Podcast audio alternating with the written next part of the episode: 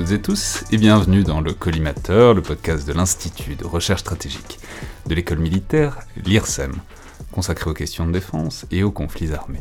Je suis Alexandre Jublin et aujourd'hui pour parler de l'Ukraine et de la Russie, de la guerre et de la manière dont on la reçoit et on la comprend en France notamment, j'ai le grand plaisir de recevoir l'analyste militaire le plus prisé, le plus estimé de France en ce moment et c'est bien mérité. Je veux évidemment dire Michel Goya, grand habitué du podcast qu'on a toujours autant de plaisir à recevoir, colonel à la retraite de l'armée de terre, issu des troupes de marine, historien et écrivain, consultant sur BFM TV depuis quelques semaines également, où vous analysez l'évolution des combats en Ukraine en direct tous les soirs ou presque, ce qui est à la fois relativement anecdotique par rapport à d'autres de vos activités que je viens de citer, et en même temps tout à fait central pour la discussion qu'on va avoir aujourd'hui, puisqu'il va s'agir de parler évidemment de la guerre en Ukraine, dont vous êtes l'un des analystes les plus affûtés, en France en tout cas, mais on va aussi essayer de profiter du format du collimateur pour prendre un peu de recul sur tout ça, et réfléchir à ce conflit sur le temps long et, à ses enseignements, et ce qui dit aussi peut-être de notre rapport collectif à la guerre. Donc bonjour Michel, merci beaucoup d'être là. Bonjour Alexandre. Je vais rappeler aussi que vous avez récemment fait paraître un livre remarquable et important, Le temps des guépards aux éditions Talendier, qui est une histoire des OPEX françaises depuis plus d'un demi-siècle, dont vous étiez venu nous parler il y a quelques mois à peine dans le podcast. Et je me souviens m'être dit euh, sur le moment que c'était super, parce qu'on allait beaucoup vous voir dans ce début d'année 2022, au moins parce que c'est vraiment une somme sur un sujet qui était, qui est toujours brûlant avec la fin de Barkhane, que donc vous alliez être invité partout dans les médias et que ce serait bien mérité. Alors il s'avère que j'avais pas tort, mais que c'était évidemment pas sur ce sujet-là que vous alliez vous démultiplier dans les médias, puisque c'est évidemment autour de la guerre d'Ukraine qu'on vous voit beaucoup depuis quelques semaines, notamment avec vos analyses euh, sur Twitter, et puis aussi dans beaucoup de grands médias. Il y a BFM qui vous occupe beaucoup, mais vous apparaissez aussi dans d'autres grands médias. Vous étiez encore euh, dans la matinale de France Inter il y a peu de temps.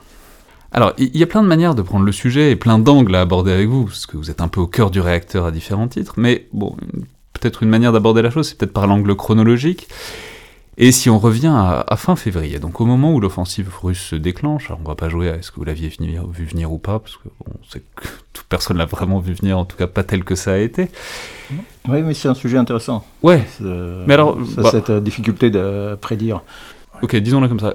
Qu'est-ce que vous êtes dit quand vous avez vu les troupes russes euh, fondre, euh, passer la frontière et fondre un peu sur l'Ukraine? J'ai été surpris euh, comme, euh, bah, comme beaucoup de gens, comme la, plupart des gens, l'immense majorité en réalité, euh, parce que tout cela me paraissait pas rationnel. Là où c'était plus intéressant, c'est que bon, cette crise quand même couvée depuis plusieurs semaines. comme beaucoup, j'avais essayé d'analyser, essayé de comprendre les intentions, des, les intentions russes et euh, moi, je m'étais fondé, euh, comme souvent en réalité, sur, euh, bah, sur le passé, sur, sur la longue durée, je dirais, voilà, sur quelle était la, dire autrement, quelle était la pratique russe et soviétique en la matière, et à partir de là, d'essayer de prédire quelle serait probablement celle à venir.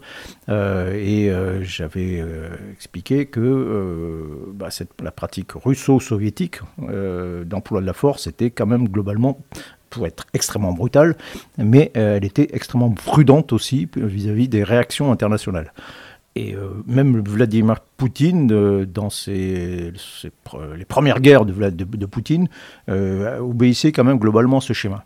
Et donc par, par projection, j'ai conclu qu'il en serait sensiblement de même, d'autant plus que si on sortait de ce schéma, euh, enfin, pour le dire autrement, si euh, Vladimir Poutine déclenchait la guerre et se montrait imprudent, euh, les réactions internationales seraient certainement très, enfin, ce serait très trop productif pour, pour la Russie, quoi. Ça paraissait évident.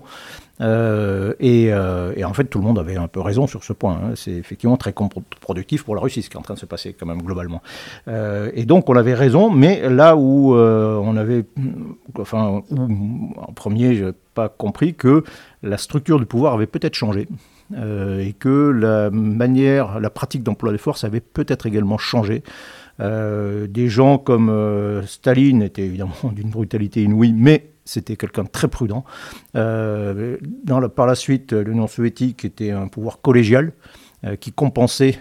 Enfin voilà, donc il y avait un processus de décision globalement collectif et qui aboutissait à une sorte de, moyenne, d'une prudence. Et puis on était dans une idéologie d'ailleurs assez sur la longue durée qui, qui prônait la victoire inéluctable de toute façon du socialisme.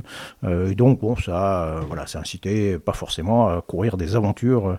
bon, mais là, on se retrouve avec un pouvoir qui est devenu très solitaire, très personnel et, euh, et mal informé visiblement. Maintenant, avec le recul, on voit bien que voilà, il y a eu, euh, une, tromperie quand même très largement, euh, une auto-intoxication assez classique finalement dans les autocraties, hein, d'un individu qui, qui pend les porteurs de mauvaises nouvelles et qui après s'étonne qu'on lui apporte que quand on lui dit que ce qu'il veut entendre. Enfin, ce que je veux dire, c'est que globalement. C'est anecdotique, mais on en parlait avec Jean Lopez dans un, dans un podcast sur Kharkov. Enfin, bon, c'était déjà le cas avec Staline, c'est le truc de tous les régimes autocratiques.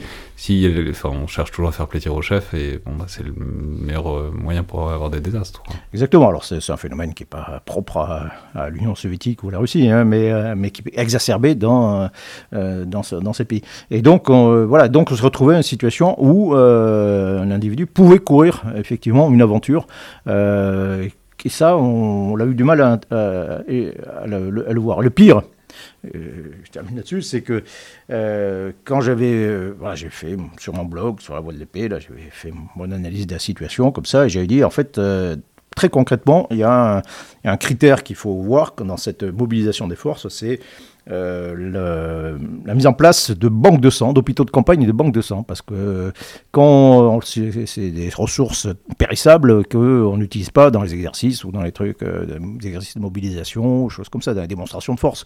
Euh, si on stocke du sang, c'est qu'on on envisage très sérieusement de le verser.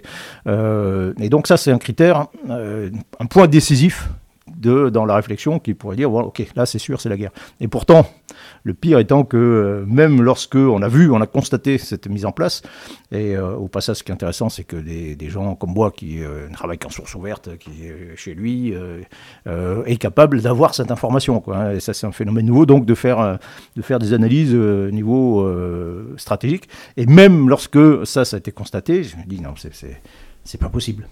Mais ce qui est intéressant, c'est aussi le, processus sur le long, terme de ces déploiements de troupes complètement répétés à la frontière. La première fois, les premières fois, on paniquait totalement. Mais enfin, moi, je le vois parce que j'ai prévu plusieurs fois des émissions sur l'Ukraine, à chaque fois en me disant que c'était imminent. Puis j'ai arrêté d'en faire parce que, bon, à chaque fois, ils rentraient chez eux. C'est presque comme si le pouvoir russe avait joué un peu avec les attentes de. Enfin, vous voyez, avait essayé de déclencher les réactions, tout retombe, et du coup, il y a une sorte d'accoutumance des, observateurs occidentaux à ces déploiements de troupes, ce qui fait que quand c'est la bonne, bon, il n'y a plus rien qui. Enfin, il y, y, a un retard à l'allumage, quoi. Oui, donc c'est vrai, bien sûr, c'est utilisé également comme masque comme euh, exercice aussi, hein, tout simplement, de, de, déploiement, de mobilisation. Et puis après, c'est comme, comme un masque. La, la, répétition est un masque euh, qui, euh, voilà, c'est le principe de l'appel au loup. Et puis, on appelle, on appelle, on crie au loup. Et puis finalement, on n'y croit plus. Quoi. Mais lorsque, lorsqu'il arrive réellement, ben, tout le monde est surpris finalement. Et oui, oui, il y, a, un peu de ça, ça, sert aussi un peu à ça, à camoufler. c'est à la fois de la démonstration de force et ça sert à camoufler des, intentions véritables, sachant qu'ils ont bien compris que de toute façon, ce, déploiement, il est forcément visible. Euh, et donc on joue avec ça. On, multiplie la visibilité pour, euh, pour cacher les intentions. Et quand ça s'est déclenché, comment... Parce que je me souviens, moi je trouve que j'étais en vacances, tout le monde était en panique euh, absolue, notamment parce qu'il y avait une vraie difficulté à avoir des informations, et vous avez été un peu le phare dans la nuit, enfin un des points fixes, en tout cas dans le paysage français à ce moment-là, c'est-à-dire avoir des informations, c'est le moment où vous avez commencé vos points de situation, alors à l'époque ils étaient quotidiens, ils sont un peu espacés, mais comment est-ce que vous, vous avez trouvé des informations qui vous paraissaient fiables, ne serait-ce que dans ce premier moment d'espèce de panique généralisée où personne ne savait trop ce qu'il voyait bah, d'abord, euh, d'abord, ça fait des années que je travaille un peu sur, euh, sur ce sujet, sur l'armée russe. J'avais étudié le, conflit en 2014-2015. Euh, j'avais, j'ai étudié le, déploiement russe en Syrie aussi, très précisément. Donc, c'est quelque chose qui m'intéresse depuis des, années. Et puis là, ça faisait, faisait des, semaines quand même qu'on on observait la chose. Donc, moi, je connaissais déjà tous les ordres de bataille, où étaient placées les forces russes, qu'est-ce qu'elles pouvaient faire, etc. Donc ça, Mais ça, vous le saviez comment La source ouverte. Mais c'est quoi C'est des articles oui, oui, bien sûr, non, non, mais on a plein de choses en source ouverte. Quand j'étais au cabinet du chef d'état-major des armées, il y a longtemps, euh, il me disait, euh, mais en fait, euh, n'importe qui, maintenant, peut disposer de 80% des informations que j'ai, moi, via la DRM, enfin, DRM, la direction du renseignement militaire. voilà. En source ouverte, on a suffisamment d'informations pour avoir une, une analyse pertinente. Et ces sources ouvertes, moi, j'ai sur, sur Twitter, j'ai ma liste Ukraine, guerre d'Ukraine, j'ai 23 comptes Hop, et le matin, ben, je, regarde, je, regarde ces 23 comptes, qu'est-ce qu'ils racontent, et puis après, éventuellement, je vais voir euh, ailleurs à partir des éléments qui, euh, qui, donnent. Mais mon véritable temps, c'est pas un problème de source. Enfin, mon véritable problème, c'est pas un problème de source, c'est un problème de temps d'exploitation de ces sources, en. Mais parce que, mais en même temps, il y a les informations, mais il y a aussi la corroboration, le recoupement des sources, qui ça est un problème, parce que on, on aurait pu imaginer dans un autre monde, euh, s'ils avaient procédé différemment, qu'au contraire, les Russes noient les réseaux sociaux de fausses informations. Ça, c'est pas on a l'impression que ça s'est pas trop passé. Mais ce que je veux dire, c'est que c'est le problème de la source ouverte, c'est parfois c'est difficile de recouper, de vérifier, etc. Comment est-ce que, est-ce que vous vous êtes mis en pour une méthodologie ou est-ce que, bon, de toute façon, on était face à un truc dont l'urgence était telle et dont la masse d'informations était telle qu'on a un tableau d'ensemble, quoi qu'il arrive, même s'il y a deux trois trucs qui passent à travers les mailles, quoi. Oui, ben, il y a un peu de, tout ça. Euh, d'abord il y a effectivement une méthodologie qui est assez proche de la méthodologie euh, scientifique. Euh, moi, j'ai fait des années, j'ai fait du retour d'expérience qui, ressemble beaucoup au boulot d'historien en réalité. Hein. Donc, on recoupe des sources, on fait des, on corrobore, on, enfin, on, analyse. Donc, c'est un phénomène assez classique de, de, de travail d'analyse. et puis voilà. Et puis après, il y a comment dire l'expérience militaire, et même aussi la connaissance historique qui permet de, euh, de voir euh, des choses, euh, voir plus rapidement et, et peut-être mieux des choses que ne voit pas le, un profane. Quoi, vous avez l'impression que c'était un truc un peu militaire Enfin, enfin vous êtes plus militaire d'active, etc. Donc mais ça, ça vous a... C'était un exercice que vous faisiez quand vous étiez militaire ou est-ce que c'est un truc un peu différent? On a une liberté de ton, on une ah. amplitude de source euh, un peu différente. Est-ce que c'est un truc qui vous a rappelé ce que vous faites Est-ce que c'est une vieille routine ou est-ce que c'est quand même un univers un peu différent? Non, non, c'est une vieille, routine. Quand j'étais au centre doctrine d'emploi des forces de l'armée de terre, euh, où je travaillais sur euh, la guerre en Irak, je faisais exactement la même chose et 90% des sources étaient sources ouvertes. Hein. donc c'est, je fais toujours sensiblement la même chose depuis 15 ans, quoi, même plus. et et donc voilà, et puis après, avec un peu d'expérience, ben, vous pouvez dire, ben voilà, ça, il progresse telle vitesse, euh, donc c'est rapide, c'est lent, euh, là, ils arrivent dans telle ville, ben, ça a posé tel problème euh, particulier, la logistique, ça marche comme ça, etc. Quoi. Enfin, tout un tas de choses qui permettent de lire dans le bruit, de, de, trouver des informations dans le bruit global. Ce qui n'empêche pas, là aussi, de se tromper. Hein, mais, moi, Vous êtes trompé sur quoi dans ce truc ben, Comme beaucoup de monde aussi, j'ai surestimé très largement les capacités de l'armée russe euh, et sous-estimé celles de l'armée ukrainienne. Dans la première vague Oui, oui, au, début du, conflit, oui, bien sûr. Euh, mais ça aussi, euh, c'est intéressant. C'est-à-dire que comment toute la difficulté qu'on peut avoir à prédire le comportement d'armées qui vont s'affronter. c'est en gros, c'est comme si vous allez, on vous demande de prédire ce qui va se passer dans un match entre deux équipes de, sport, on va prendre du rugby, dans, qui vont s'affronter dans deux ans, trois ans. On dit voilà, telle équipe et telle équipe, ils vont s'affronter dans trois ans. Et entre-temps, ils font pas de match. Euh, et parce que euh, ben, euh, la guerre, les matchs de, la guerre, c'est des trucs où on tue et on, et, on détruit. Donc on peut pas les faire à l'entraînement. Ce qu'on dit souvent, c'est il n'y a pas vraiment de révélateur de la guerre à part la guerre. Quoi. Enfin, des capacités bien sûr. Et donc c'est extrêmement difficile de savoir ce qui va se passer. Quoi. Alors donc on observe la forme des joueurs, comment, comment ça se passe, les, entraînements, etc. Donc on, là aussi, on se réfère un peu sur le passé. On, on se concentre beaucoup sur le visible ça aussi, c'est un effet pervers. Donc on dit, bah, les, Russes, euh, les parades, la parade de 2015 sur la place rouge, euh, c'était super impressionnant. Ils ont, déployé tout ce qu'ils avaient de, mieux. Euh, on dit, tiens, oui, c'est quand même assez fort hein, ce qu'ils ont, c'est balèze. On, regarde les doctrines Et regarde ce qu'ils ce qu'ils publient, ce qu'ils écrivent, etc. Et les, Russes sont très forts pour ça. Ils sont d'excellents théoriciens. et donc, oui, c'est assez séduisant. C'est assez. et puis, donc ça, c'est la partie visible. Mais il y a plein de choses qu'on voit beaucoup moins. la corruption interne. D'autant plus, que dans ce cas particulier, il semblerait que depuis 8 ans, les Ukrainiens aient fait beaucoup de choses et on ait assez peu parlé. Et que tout le monde se soit plus ou moins laissé pas avoir. Enfin bon, c'est fait, c'est tant mieux pour eux. Ils ont. Oui, non, mais bien sûr. Mais là aussi, moi, ma référence, euh, première référence, euh, c'était les combats de 2014 et 2015 dans le Donbass, où il y a eu, c'était en miniature un peu de ce, qui est en train de se passer. Donc il y a eu deux offensives russes à l'été de 2014 et en février 2015, de, de vraies offensives russes, qu'on n'en a jamais parlé, mais avec des bataillons blindés qui ont pénétré dans le Donbass, etc. Et souvent, on résume ça sous les petits hommes verts qui sont apparus un jour. Non, non, non, il y a des combats, il y a des combats de chars, il y a eu des, trucs extrêmement importants, quoi. Euh, et, euh, et, qui ont abouti à deux victoires nettes des Russes et, euh, l'écrasement de forces ukrainiennes, quoi. Et donc, on est resté un peu sur cette image, sur cette, cette image dans la rétine, en disant, bon voilà, ben, finalement, on va rester un peu là-dessus, et alors qu'entre-temps, ben, il y a un processus qu'on a un peu oublié, c'est que c'est toujours celui qui est vaincu et qui est, qui est menacé qui est le plus stimulé à innover, quand même. et donc, il y a une transformation profonde de l'armée ukrainienne en l'espace de quelques années euh, qu'on n'a pas vu et là aussi parce que souvent ce sont des choses qui sont pas forcément très visibles. D'abord euh, l'aide occidentale était plutôt discrète euh, et puis puis l'entraînement, la formation d'un corps de, sous-officiers, la transformation des procédures, c'est pas des choses qu'on voit forcément par rapport à, l'arsenal de tous les blindés, de tous les trucs qui en réalité relativement peu changé.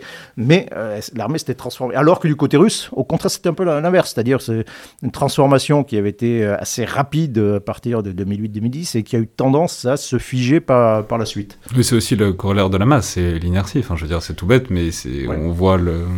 Enfin, voilà, les chars qui sont en train d'être perdus, on en parlait dans un épisode récent, c'est des T-64 et des T-72. Enfin, c'est des années de mise en production, donc ça, ça vous montre aussi que voilà, l'armée russe est gigantesque parce qu'elle a un demi-siècle d'accumulation de matériel et de capacité derrière elle, mais forcément ça pose aussi des limites dans un conflit moderne, voire ultra-moderne comme celui dans lequel on est. Oui, puis il y a un problème d'échelle, hein. c'est-à-dire que là, euh, bah, passer des, petites offensives en 2015, enfin là, où vous envoyez, alors l'unité de compte, c'est le groupement tactique, euh, à peu près un millier de, de combattants, euh, et ils ont engagé, je crois, au maximum 12 euh, dans, le Donbass, euh, avec déjà quelques difficultés, mais enfin globalement ça a bien, fonctionné.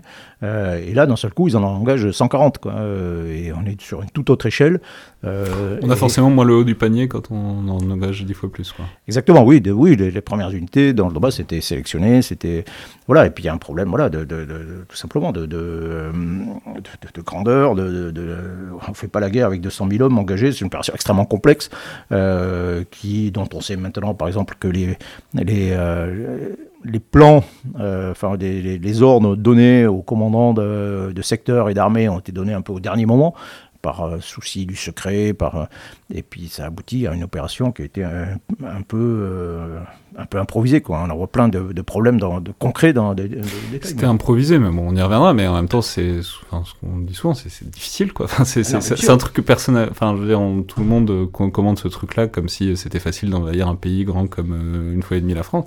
C'est hyper compliqué. Et bon, pour le coup, c'est difficile de s'entraîner à ça aussi. Tant qu'on n'envahit pas un pays, on n'envahit pas un pays. C'est compliqué euh, de faire euh, soit en wargame, soit même en exercice. Quoi. Oui, oui, d'accord, mais bien sûr. Mais, mais euh, ça, au moins, ça, on prend le temps de planifier les, choses correctement, quoi, de, se préparer. Alors, ça peut être le cas, très, très clairement. Donc, il y, a plein de multiples exemples qui montrent que ça n'a pas été vraiment préparé. Ils n'ont pas eu le temps, de, en tout cas, de le préparer vraiment dans, dans le détail. Quoi.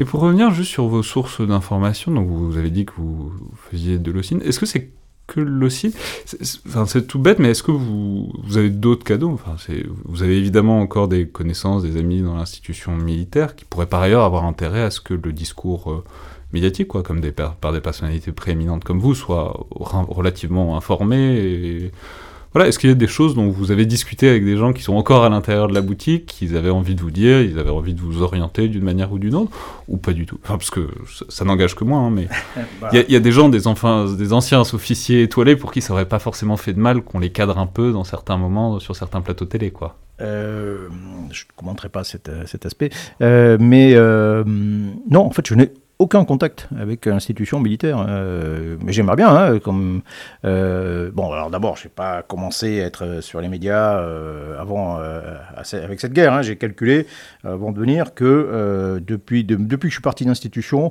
j'ai été contacté à peu près entre 2 et 3 000 fois par des médias de tout type de tout type. Hein. Bon, je, réponds qu'à une partie, une faible proportion en réalité de toutes ces demandes. Euh, mais jamais, euh, jamais l'institution ne m'a proposé quoi que ce soit, sauf une fois. Sauf une fois, pour être tout à fait honnête, où le bureau du chef d'état-major de l'armée de terre de l'époque m'a dit voilà, bah, écoute, voilà, voilà les éléments, nous, voilà comment on voit la chose on te donne euh, voilà, nos informations, voilà comment la chose, après tu, euh, après tu fais ce que tu veux, mais euh, voilà, voilà notre vision des choses. Bon, ce que je trouvais intelligent de leur part. c'est fascinant parce que c'est toute une question des relations civilo-militaires. Enfin, c'est bête, mais il suffit de suivre sur Twitter pour voir que tous les jours il y a des Pentagon briefings en off au ministère, enfin au DoD américain, qu'ils ils essayent de diffuser des informations sans les assumer, mais pour informer le débat de toute évidence, en France, c'est pas exactement. Euh, Tout à fait. Non, mais c'est assez étonnant. On peut dire, euh, je pourrais considérer comme un agent d'influence quand même, mais, euh, ben non, je le dis à l'antenne, non. J'aimerais bien, mais, mais non. Donc je lance un peu un appel aussi. voilà, n'hésitez pas à me donner des éléments, d'informations. je ne vais pas trahir la patrie, hein, mais je reste mais ça, pose la question de, aussi de est-ce qu'ils en ont tant que ça Enfin voilà, c'est ce qu'on disait tout à l'heure de, un informateur avisé et euh, un peu expérimenté a quasiment a beaucoup de choses en source ouverte. Donc euh, quelle est la, plus-value est, Est-ce que la est-ce que la vision de, l'état-major des armées diffère tant que ça de celle de Michel Goya? Est-ce que c'est pour ça qu'ils qu pensent qu'ils n'ont rien à vous apprendre? Est-ce que c'est pour ça qu'ils vous contactent pas? Bah, je, me pose la question. Donc, une fois, j'étais euh, bah, discuté avec un journaliste du Figaro. Bah, c'était juste avant le début de la guerre. Et, euh, euh, je, lui demande bon, elle me dit voilà, j'étais au briefing de, des armées. bon, je dis qu'est-ce qu'ils vous en disent dit, Elle nous dit voilà, il faut attendre comme critère que de voir s'il y a des banques de sang et.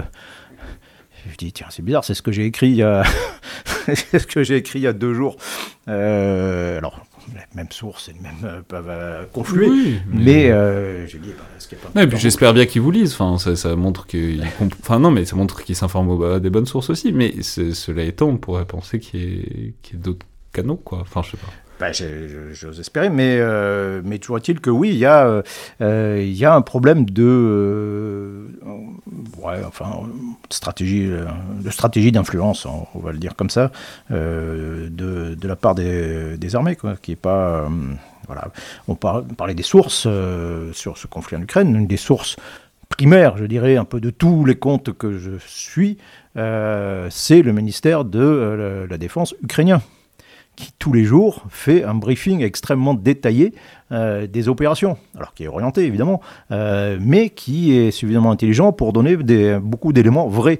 Euh, et, donc, et, voilà, et tout le monde s'alimente à cette source. Alors que les Russes ne feront pas la, la, même chose. mais si on regarde du côté, moi j'aimerais bien que voilà, le ministère des Armées fasse aussi un briefing. Voilà, le ministère, anglais, le, ministère, des Anglais fait ça un petit peu, mais c'est pas, pas, et le ministère français a un peu copié le truc, mais c'est une version quand même très appauvri, beaucoup plus cadenassé, on a l'impression, alors qu'on a l'impression que les Anglais, les, Américains énormément, et que les Anglais mettent un peu leurs renseignements internes et essayent d'éclairer un peu le truc. Bon, je le, je le dis très librement, qu'on a l'impression que le ministère des Armées, c'est un peu une synthèse de ce qu'on trouve déjà par ailleurs sur Twitter, ce qui est de bonne qualité, mais bon, du coup, la, la plus-value est assez minimale, quoi. Euh, oui, oui, alors je sais pas, c'est peut-être simplement parce qu'ils n'ont personne qui. Euh, qui, euh, moi, je passe mes journées à, étudier la guerre en Ukraine. Quoi. je ne sais pas s'il y a beaucoup de gens dans les armées qui, qui ont des gens qui, enfin, voilà, qui passent leur journée à étudier la guerre en Ukraine. On en reparlera parce que ça va être une vraie question. Est-ce que le rétex, comment va infuser ou pas le rétex de cette guerre qui est plein d'égards un truc monstrueux. Alors, si on reste une seconde sur euh, cette phase et puis sur, cette question un peu médiatique, il y a, voilà, évidemment Twitter, où vos analyses sont connues et appréciées depuis longtemps. En tout cas, au moins, j'espère des auditeurs du collimateur, depuis le temps que ça fait que je, leur recommande de vous suivre. Mais donc, il y a la, télévision, ce rôle de consultant sur BFM TV, qui est un peu récent, ça, doit faire un mois, un mois et demi. C'est trois jours après le début de la guerre.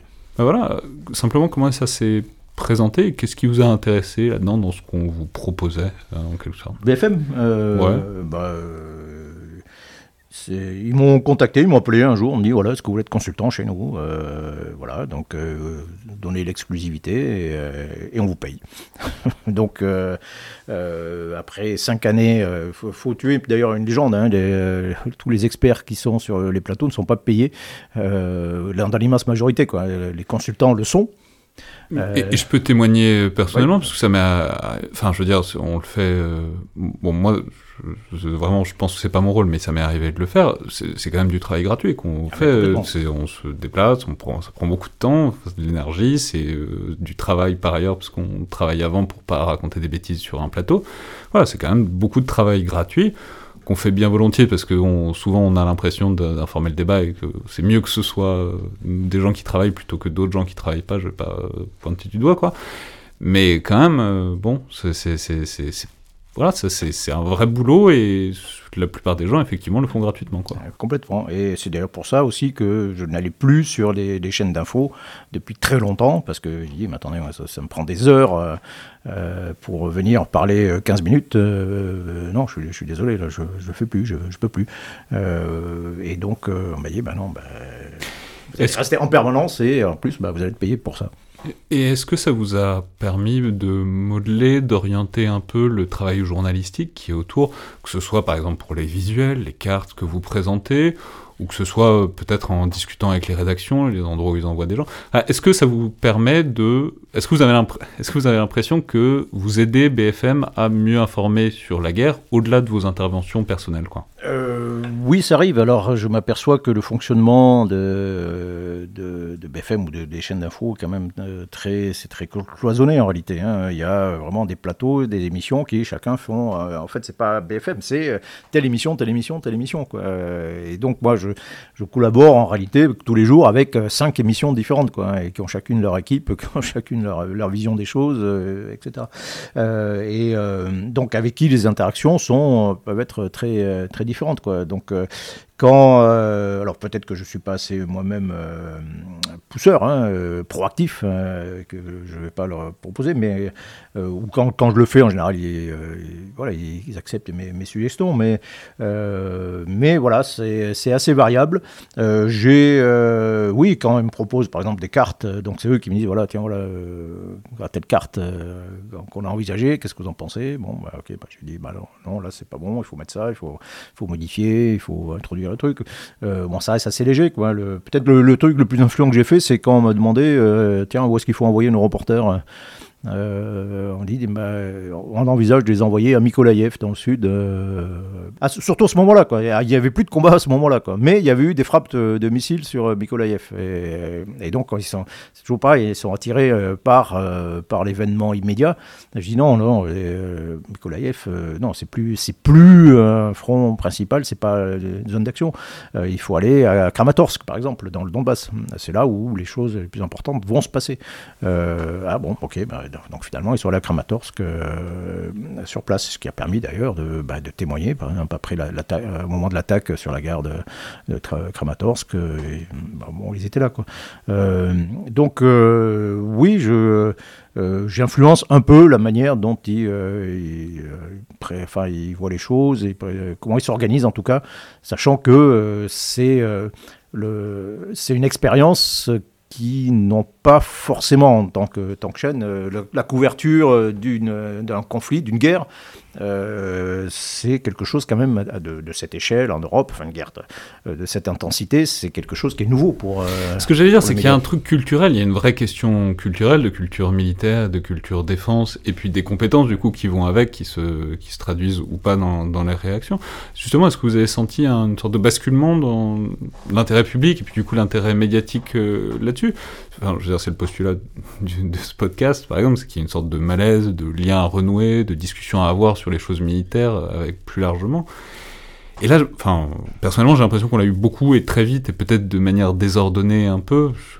Aujourd'hui, n'importe quel adolescent sait ce qu'est un missile Javelin, ce qui est peut-être ce qui est peut-être pas indispensable en soi. Mais donc, comment est-ce que vous, vous avez senti cette espèce de frénésie, et puis de panique, et puis de peur, enfin aussi, parce qu'il y a la peur de la menace atomique, etc., qui, qui, a, qui, nous saisit tous, plus ou moins Oui, oui, bah, c'est un phénomène, euh, c'est euh, comment dire, c'est quand même là une guerre, guerre de, entre États, de haute intensité, en Europe. Euh, c'est quand même un phénomène extraordinaire qui percute aussi l'inconscient. Bah, ça, ça, renvoie aux, aux conflits mondiaux en Europe. Enfin voilà, ça renvoie, ça renvoie à plein de choses, quoi, forcément. Euh, quand vous voyez des, colonnes de chars euh, arriver dans des villes euh, européennes, qui pourraient être, ça pourrait être en France, c'est euh, évidemment, ça, ça, impressionne. En plus, euh, il y a quand même, on est impliqué euh, aussi dans, dans, ce conflit, même si on n'est pas impliqué directement, dans, on n'est pas en guerre, mais on est quand même très impliqué dans ce conflit parce que il y a, en fond de tableau, il y a quand même toujours cette menace nucléaire qu'on avait un peu oubliée, mais qui voilà qui, qui ressurgit. Alors moi, c'est qui suis un vieux soldat de la guerre froide, tout ça, ça me rappelle plein de choses des années 80, par exemple, hein, toute l'ambiance un peu des années 80, mais qu'on avait un peu oublié, heureusement. Euh, cette ambiance un peu apocalyptique. Hein, euh, dans les années 80, vous avez plein, de bouquins sur euh, l'attaque, la tempête rouge, hein, on en parlait, l'attaque sur de, du peuple rouge, qui, est un film incroyable, pardon, un livre incroyable de Tom Clancy sur un déferlement des armées blindées russes sur l'Europe. Mais non, il y avait, il y avait toute une littérature sur le sujet, toute une filmographie. L'université de Chicago où se trouve l'horloge du destin qui mesure l'approche de l'apocalypse à l'époque, l'apocalypse nucléaire, est marqué minuit moins, euh, moins 4. À minuit, c'est la, guerre nucléaire généralisée. C'est euh, minuit moins 4 à, en 1984. Donc il fallait voir un peu cette ambiance. Et, là, on revient, ça, revient un petit peu, avec toutes les peurs qui, euh, évidemment, qui veulent, tout à fait légitimes qui vont avec.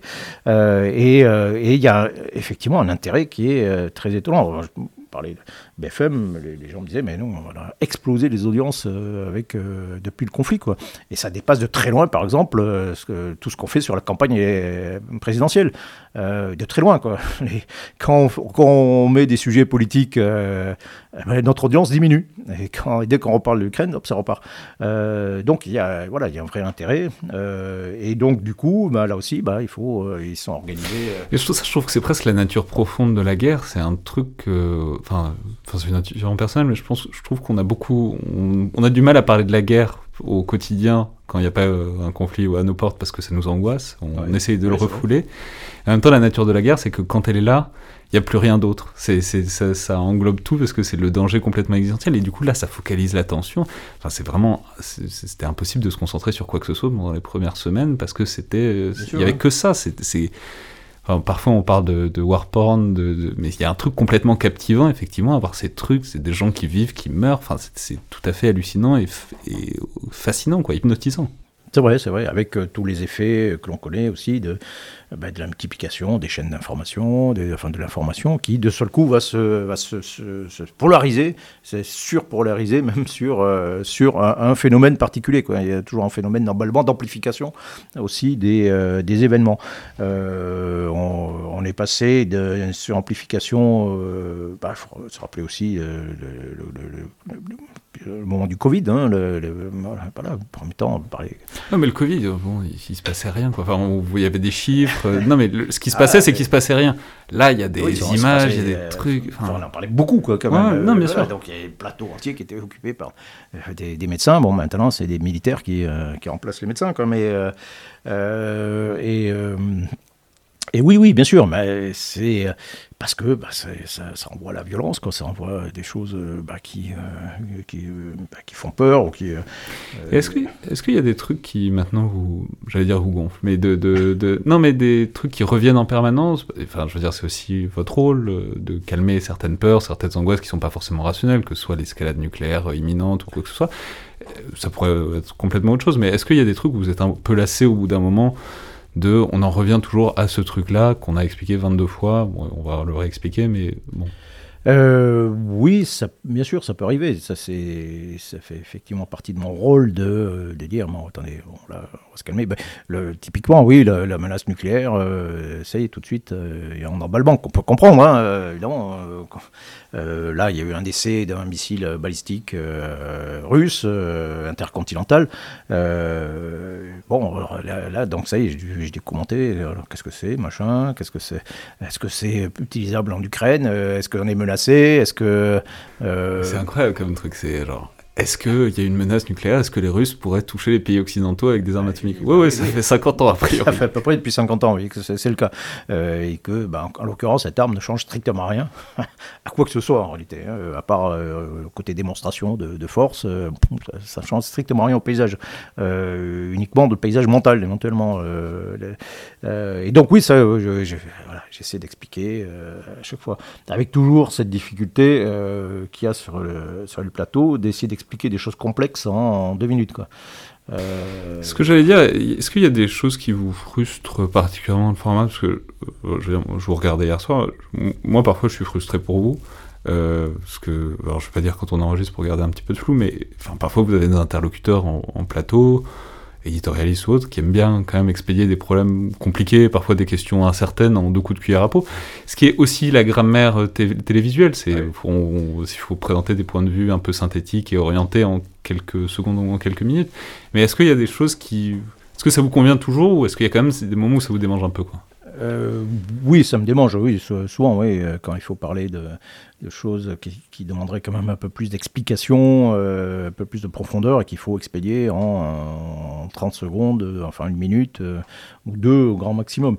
et donc, c'est parfois frustrant. Alors après, comment dire moi, je suis sur les plateaux en permanence, de 17h, quasiment hein, en permanence, hein, de 17h à minuit. Euh, et donc, il y a des aspects qui, qui sont très, très gonflants. Hein, vous laissez vous nourrir, vous réhydrater quand même périodiquement Oui, oui, de temps en temps, je peux. Non, mais j'ai toujours une bouteille d'eau à côté. Mais non, mais ce que je veux dire, c'est les aspects, la, la, répétition, le fait de, parler très vite de, de, choses compliquées, etc., etc. Mais il y a les, les aspects intéressants, c'est que pour moi, c'est une sorte de petite mini-université. C'est-à-dire que je vois quand même passer plein de gens, euh, tous les experts possibles et inimaginables sur l'Ukraine, sur la Russie, passent euh, mécaniquement à un moment donné euh, sur le plateau, et donc j'apprends énormément de choses en les écoutant. Quoi. et, mais c'est toujours quelque chose que, de, très fragmenté, de très parcellaire. C'est comme, c'est comme dans le jeu de Go, quoi, hein. il y a plein de petits pions. Et puis au bout d'un moment, à force d'accumuler des pions, vous commencez à avoir euh, une masse critique qui vous permet d'avoir une, vision un peu, un peu complète des choses. Donc euh, moi j'ai l'impression, oui, de mettre des petits pions à chaque fois. Euh, et peut-être au bout d'un moment d'avoir, bah, d'essayer de, peut-être en accumulant tous ces pions, mais il faut que les gens regardent ce qui est jamais le cas, mais qu'ils... oui, qui regardent tout le temps, personne à 5 heures. Non mais bien sûr, et puis c'est épuisant déjà, c'est épuisant pour moi d'être d'écouter tout le monde pendant pendant 5 heures. Euh, mais il n'y a personne qui regarde euh, une chaîne pendant pendant 5 heures. Mais euh, au bout du compte, voilà, c'est ça, c'est ça, c'est vraiment frustrant. Je préférerais que on, on passe bah, allez, un quart au moins un quart d'heure sur un invité, hein, pas forcément moi, mais euh, qui, rentre un peu à fond, quand même, un peu plus dans le détail pour expliquer euh, euh, quelque chose, ou qui est des formats voilà, un, peu, un peu plus longs. Là, c'est extrêmement fragmenté, et pour... voilà, c'est difficile, c'est très fragmenté, et avec des angles très différents. Et un truc qui est fascinant, c'est la tension un peu structurelle entre la manière dont sont structurées les chaînes info qui est, ben, ça fait de l'audience, et puis c'est simple à faire aussi euh, pour les rédactions, c'est le talk, quoi. C'est des gens qui ont chacun des points de vue, et en même temps réussissent à garder ce format, parce que c'est, on va pas réinventer le format des chaînes euh, de la télé, euh, voilà. Et en même temps éviter le côté grande gueule de chacun tape sur le, oh, moi je dis que c'est Poutine qui a raison, moi je dis que c'est, enfin, de, de rester, c'est un format qui est fait pour exacerber absolument toutes les prises de position et sortir de la nuance, et en même temps réussir à rester dans un truc un peu intelligent euh, alors que le format vous pousse dans l'autre sens en quelque sorte. Euh, oui, alors j'ai pas forcément ressenti le comment dire le besoin d'aller au clash Euh, si, vous voulez un clash, ben, vous mettez un pro-russe euh, avéré, reconnu et connu sur le plateau, euh, et puis vous mettez un, militant ukrainien également sur le plateau, vous aurez un clash, quoi. forcément, quoi. Et, donc non, je sens pas, je sens pas cette, idée de faire de l'audience par par la tension, par le clash.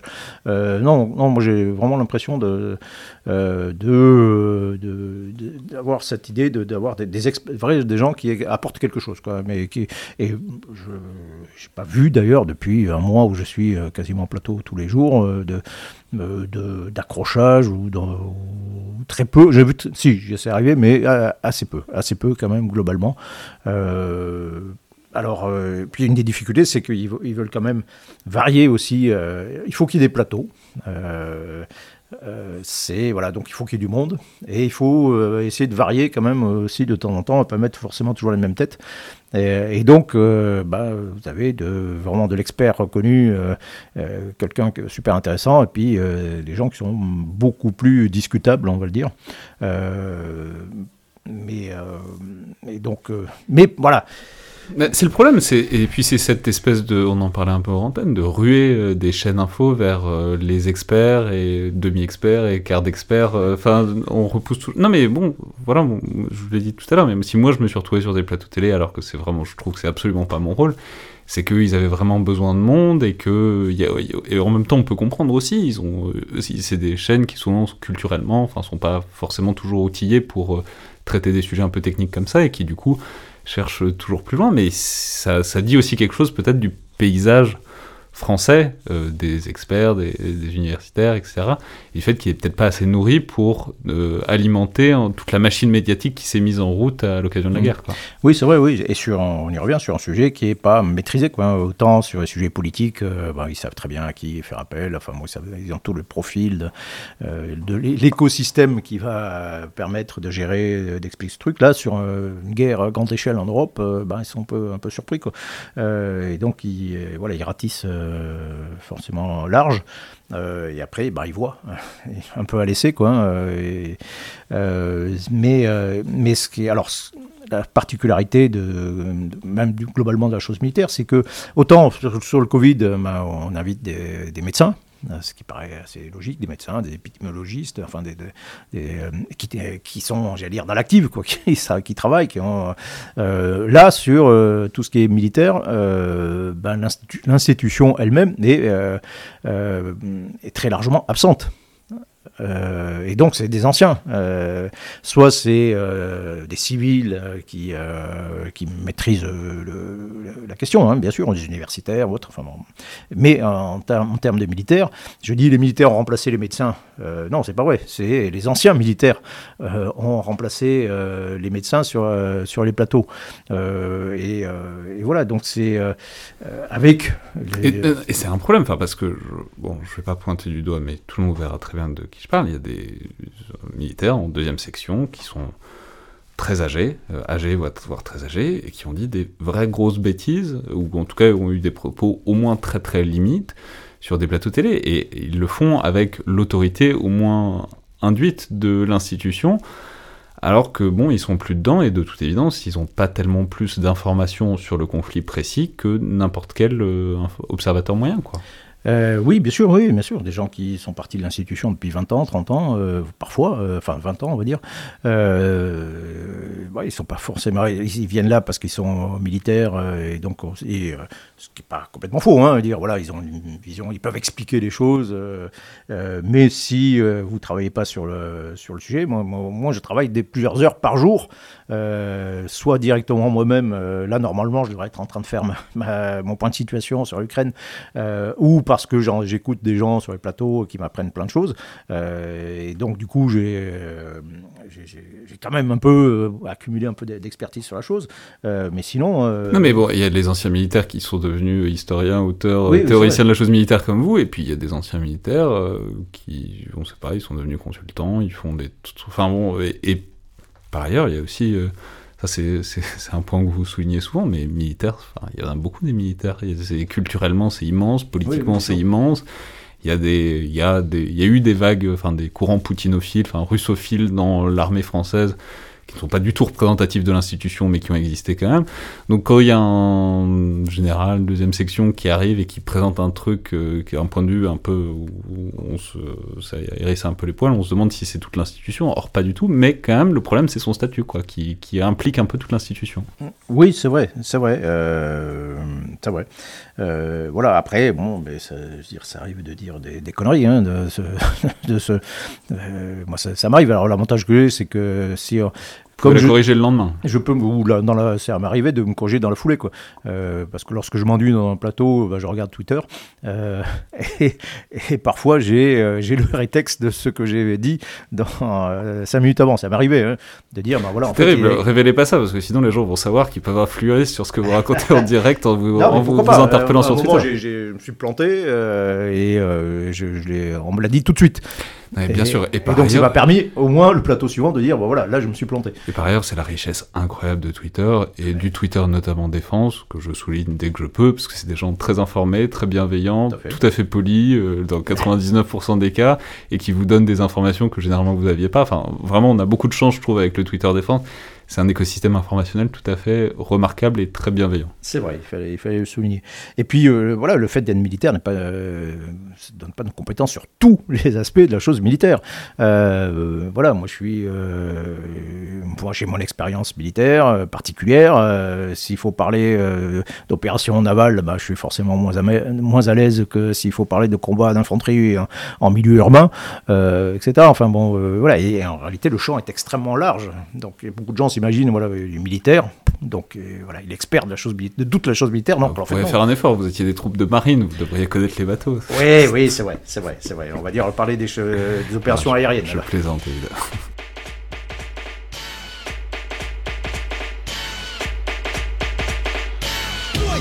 Yeah, Spider-Man and free, full effect. I'm ready. I'm ready, Slick, are you? Oh yeah, take it down. Girl, I must warn you. I sense something strange in my mind. Yeah, yeah. Situation is serious. Let's cure it cause we're running out of time. Mm-hmm. Tell him, Rick. It's all so beautiful. Relationships, they seem from the start. Yeah. Mm-hmm. It's all so together.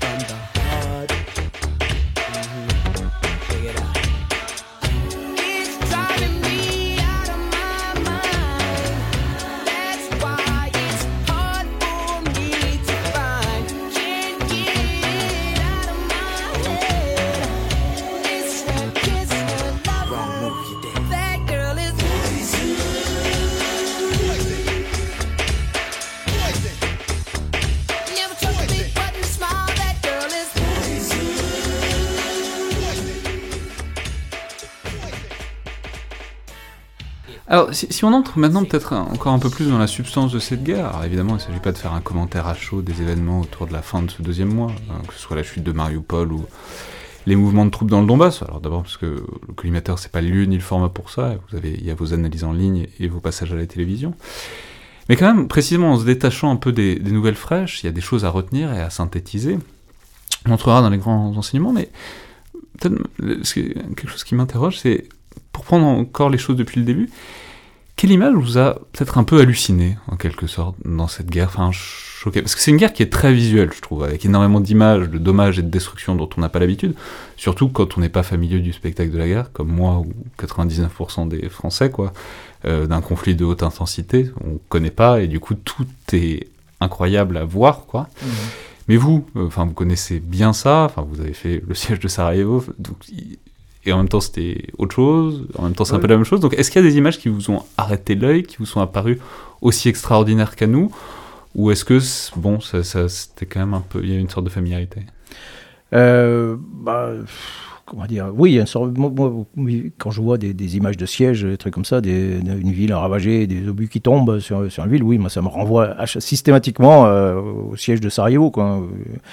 Euh, et ce qui permet d'ailleurs après de de relativiser quoi, aussi les, parfois certains commentaires. Quand on passe une heure à commenter une roquette qui est tombée au milieu de Kiev je dis, non, attendez, euh, Kiev n'est pas attaqué. Quoi. Euh, d'ailleurs, c'est une des choses sur lesquelles je me suis J'en ai pris des roquettes sur la tête, ça commence pas à une. Ah, voilà, non, mais à Sarajevo, lorsqu'il tombait moins de 200 obus dans la journée, on marquait la journée calme, rien à signaler. Euh, donc voilà, il faut relativiser parfois les choses. Oui, tiens, la, bataille de Kiev, c'était quelque chose où j'ai passé mes journées à dire, mais non, Kiev n'est pas attaqué. attendez, attendez, on n'est pas, les choses sérieuses n'ont pas commencé. Les, bon. et, je me souviens d'un bandeau, c'était d'une autre chaîne qui disait voilà, les chars de Kiev, euh, les chars russes au centre, arrivent au centre de Kiev. Je dis, mais non, attendez, euh, on va se calmer, euh, c'est pas, pas du tout ça.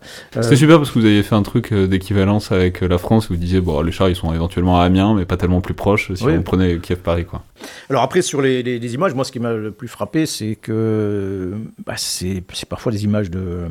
Il y a assez peu d'images de combat, enfin, il y a pas mal d'images de, combats fournis par les Ukrainiens, notamment enfin, euh, via différents réseaux. Euh, c'est toujours assez impressionnant. Je me rappelle des combats dans la ville de Brovary, euh, donc c'est à la banlieue est de, de, Kiev, à large banlieue. Euh, et euh, voilà, ces colonnes de chars qui, euh, qui arrivent, de véhicules blindés, de, de chars de bataille qui arrivent dans, dans, la ville, qui sont en, colonne comme en parade et qui se font, qui se font attaquer. Là, on a à la télé une embuscade euh, en direct, moderne, avec un drone qui, euh, qui filme euh, tous les événements et les obus qui arrivent sur, sur, sur cette colonne russe, les, gars, les soldats russes qui partent dans tous les sens. Qui, c'est dans le l'impression d'être. Il y a une scène du Troisième Homme, le film, euh, une scène qui est célèbre, qui se passe en haut d'un euh, manège. Euh, et donc, des gens qui sont en haut, qui, qui regardent, et qui regardent tous les gens les, en bas, qui sont tout petits, et disent voilà, bon, nous, si un spectateur, si un de ces, ces gens disparaît, bah, personne, ça ne change rien au paysage, etc. Moi, j'ai un peu l'impression de, de, voilà, d'être les, drones, les drones ont un impact euh, en termes d'image qui, est assez, euh, assez étonnant. Euh, et voilà, d'être vraiment la lucarne sur un combat en direct. quasiment devant, devant moi, où on, voit une embuscade à grande échelle qui est, qui est menée, et où moi je constate d'ailleurs la médiocrité tactique des Russes. Je dis, c'est pas possible qu'ils fassent qui fonctionne comme ça, et en même temps l'excellence tactique de cette embuscade euh, qui, a été, qui était remarquablement bien, bien conduite. Quoi. Euh, et donc voilà, donc un sorte de, combat euh, en direct vu vu de vue d'en haut qui ça ça m'avait beaucoup frappé il y a eu d'autres comme ça comme ça en réalité pas mal de, de, choses maintenant moi j'ai trouvé je sais pas ce que vous en penserez il y a un truc sur les types de matériel qui sont détruits. je, sais pas moi, certaines des images qui, mais qui me faisaient penser à des jeux vidéo, c'est aussi bien les hélicoptères euh, qui se faisaient abattre au-dessus du réservoir de Kiev, ou même le Su-35 qui tombe comme une pierre au-dessus de Kharkov. C'est pas qu'on ait jamais vu des avions se faire abattre ou des hélicoptères euh, se faire descendre. C'est voir des trucs qui sont censés être hyper modernes comme ça, et on a l'impression de voir un jeu vidéo ou un film à grand succès. C'est des trucs enfin en tout cas moi dans mon inconscient un peu vague, je pensais euh, inatteignable dans une certaine mesure. Et là, on a l'expérience que, bah en fait, quand c'est deux armées qui sont à un niveau technologique à peu près équivalent, euh, même les appareils les plus modernes sont, sont vulnérables, quoi. C'est vrai, avec euh, des, quantités de destruction qui sont euh, incroyables, quoi. Enfin, qui, euh, enfin, qui sont incroyables, non, ça, qui était, on pouvait le prévoir, mais, mais quand on le voit, on a oublié aussi ce, cette, violence des, combats, des guerres entre États, entre armées puissantes, enfin, ce qu'on appelle la, haute intensité. La haute intensité, voilà, c'est ça, quoi. C'est, donc, c'est des milliers de morts, c'est des, des, quantités de destruction de, de véhicules phénoménales. Donc, on a documenté plus de 500 chars euh, russe. Bon, c'est deux fois ce qu'il y a dans euh, l'ordre de bataille français. Quoi, euh, et documenté, il y en a certainement plus. Quoi, mais, et donc, il y, a des pertes colossales. Quoi, même, même les pertes d'avions, de, enfin d'aéronefs. De, bon, alors c'est euh, sachant qu'en France, on produit, euh, on est capable de produire au grand maximum euh, trois avions de combat par mois, et que là, il y en a peut-être 20, 30 perdus. Donc on a une année de production qui a été, détruite. voilà, c'est quand on voit oui, ces spectacles de, de, cimetières de, véhicules russes détruits, abandonnés, ravagés, des images de à part évidemment euh, des images d'horreur. Mais euh, ce qui m'a frappé aussi, c'est ces cimetières, ces monceaux de, véhicules euh, qui, voilà, qui étaient accumulés. Ça fait penser à un cimetière de véhicules à Kaboul, plein de Chamali, où voilà, vous avez c'est super impressionnant quand vous avez des, euh, des dizaines, peut-être des centaines de, enfin de, de, véhicules blindés qui sont là, euh, un cimetière des éléphants hein, de, euh, qui sont en train de rouiller, qui, qui sont voilà, entassés comme ça. C'est, et comme vous dites, voilà, ce que ça représente déjà comme, bah, comme coût, comme, comme travail, comme truc, toute cette énergie humaine qui était là-dedans qui, qui, qui est détruite, qui est consommée comme ça d'un coup. À quel moment vous parliez à, l'instant de, bon, de cette embuscade et puis d'une manière générale de toutes les erreurs qu'ont fait les Russes, on en reparlera peut-être un peu, mais à quel moment vous êtes senti à l'aise pour porter une sorte de jugement sur les opérations? Euh, c'est une guerre dans laquelle on voit beaucoup de trucs, mais aussi sur laquelle on ignore énormément de choses, l'état des forces, les objectifs, la doctrine, les moyens mis en œuvre, etc. Donc à quel moment est-ce que vous êtes senti un peu apte à trancher un peu dans ce brouillard de la guerre? Et à dire par exemple que bah, la conduite des opérations russes avait des gros défauts, que les Ukrainiens s'y prenaient particulièrement bien. Quel est le moment où avez dit, ok, là j'y vois à peu près clair là-dessus? Oh, assez, euh, assez rapidement en fait, mais euh, à partir du moment où les choses ne se passent pas comme prévu, c'est que euh, c'est toujours il faut s'intéresser toujours aux surprises. C'est-à-dire que c'est là qu'il y a des les choses les plus intéressantes à trouver. quand les opérations, moi j'avais estimé que euh, le rapport de force euh, initial euh, permettait aux Russes d'atteindre le Dniepr en trois semaines. bon, et, évidemment, ça, ça se passe pas très vite. On s'aperçoit que bah, ça se passe pas comme ça, que les Russes butent sur la première ville qu'ils rencontrent, bah, ça, les stoppe. et donc il y a quelque chose qui qui se passe pas bien, et puis qui se passe pas comme prévu en tout cas. et puis à partir de là, ben on Ouais, on est, on est, arrivé assez rapidement à essayer d'identifier quand même quels étaient les, facteurs euh, qui ont fait que ça se passait pas comme, comme prévu. Quoi. Et ben, c'est tout pareil, hein, c'est, euh, d'un côté, c'est, ça se passe mieux que prévu d'un côté et puis moins bien euh, de l'autre. Quoi. Et donc on a pu commencer à lister un certain nombre de, défaillances et de problèmes rencontrés du côté russe et puis de, choses euh, euh, assez étonnantes euh, du, côté ukrainien.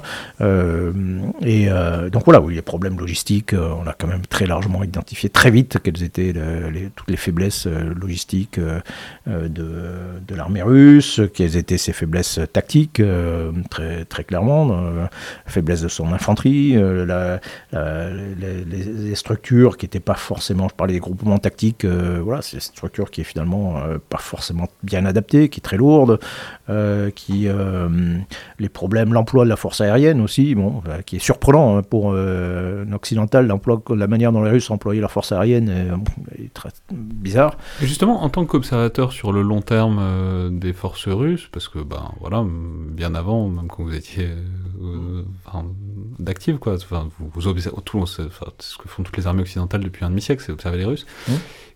C'est quoi le truc qui vous a le plus surpris?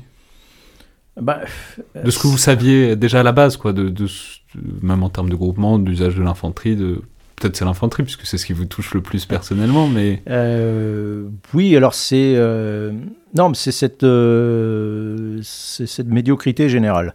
on va dire comme ça, quoi, et qui et inversement, le côté intelligent ukrainien, quoi, euh, des manœuvres ukrainiennes.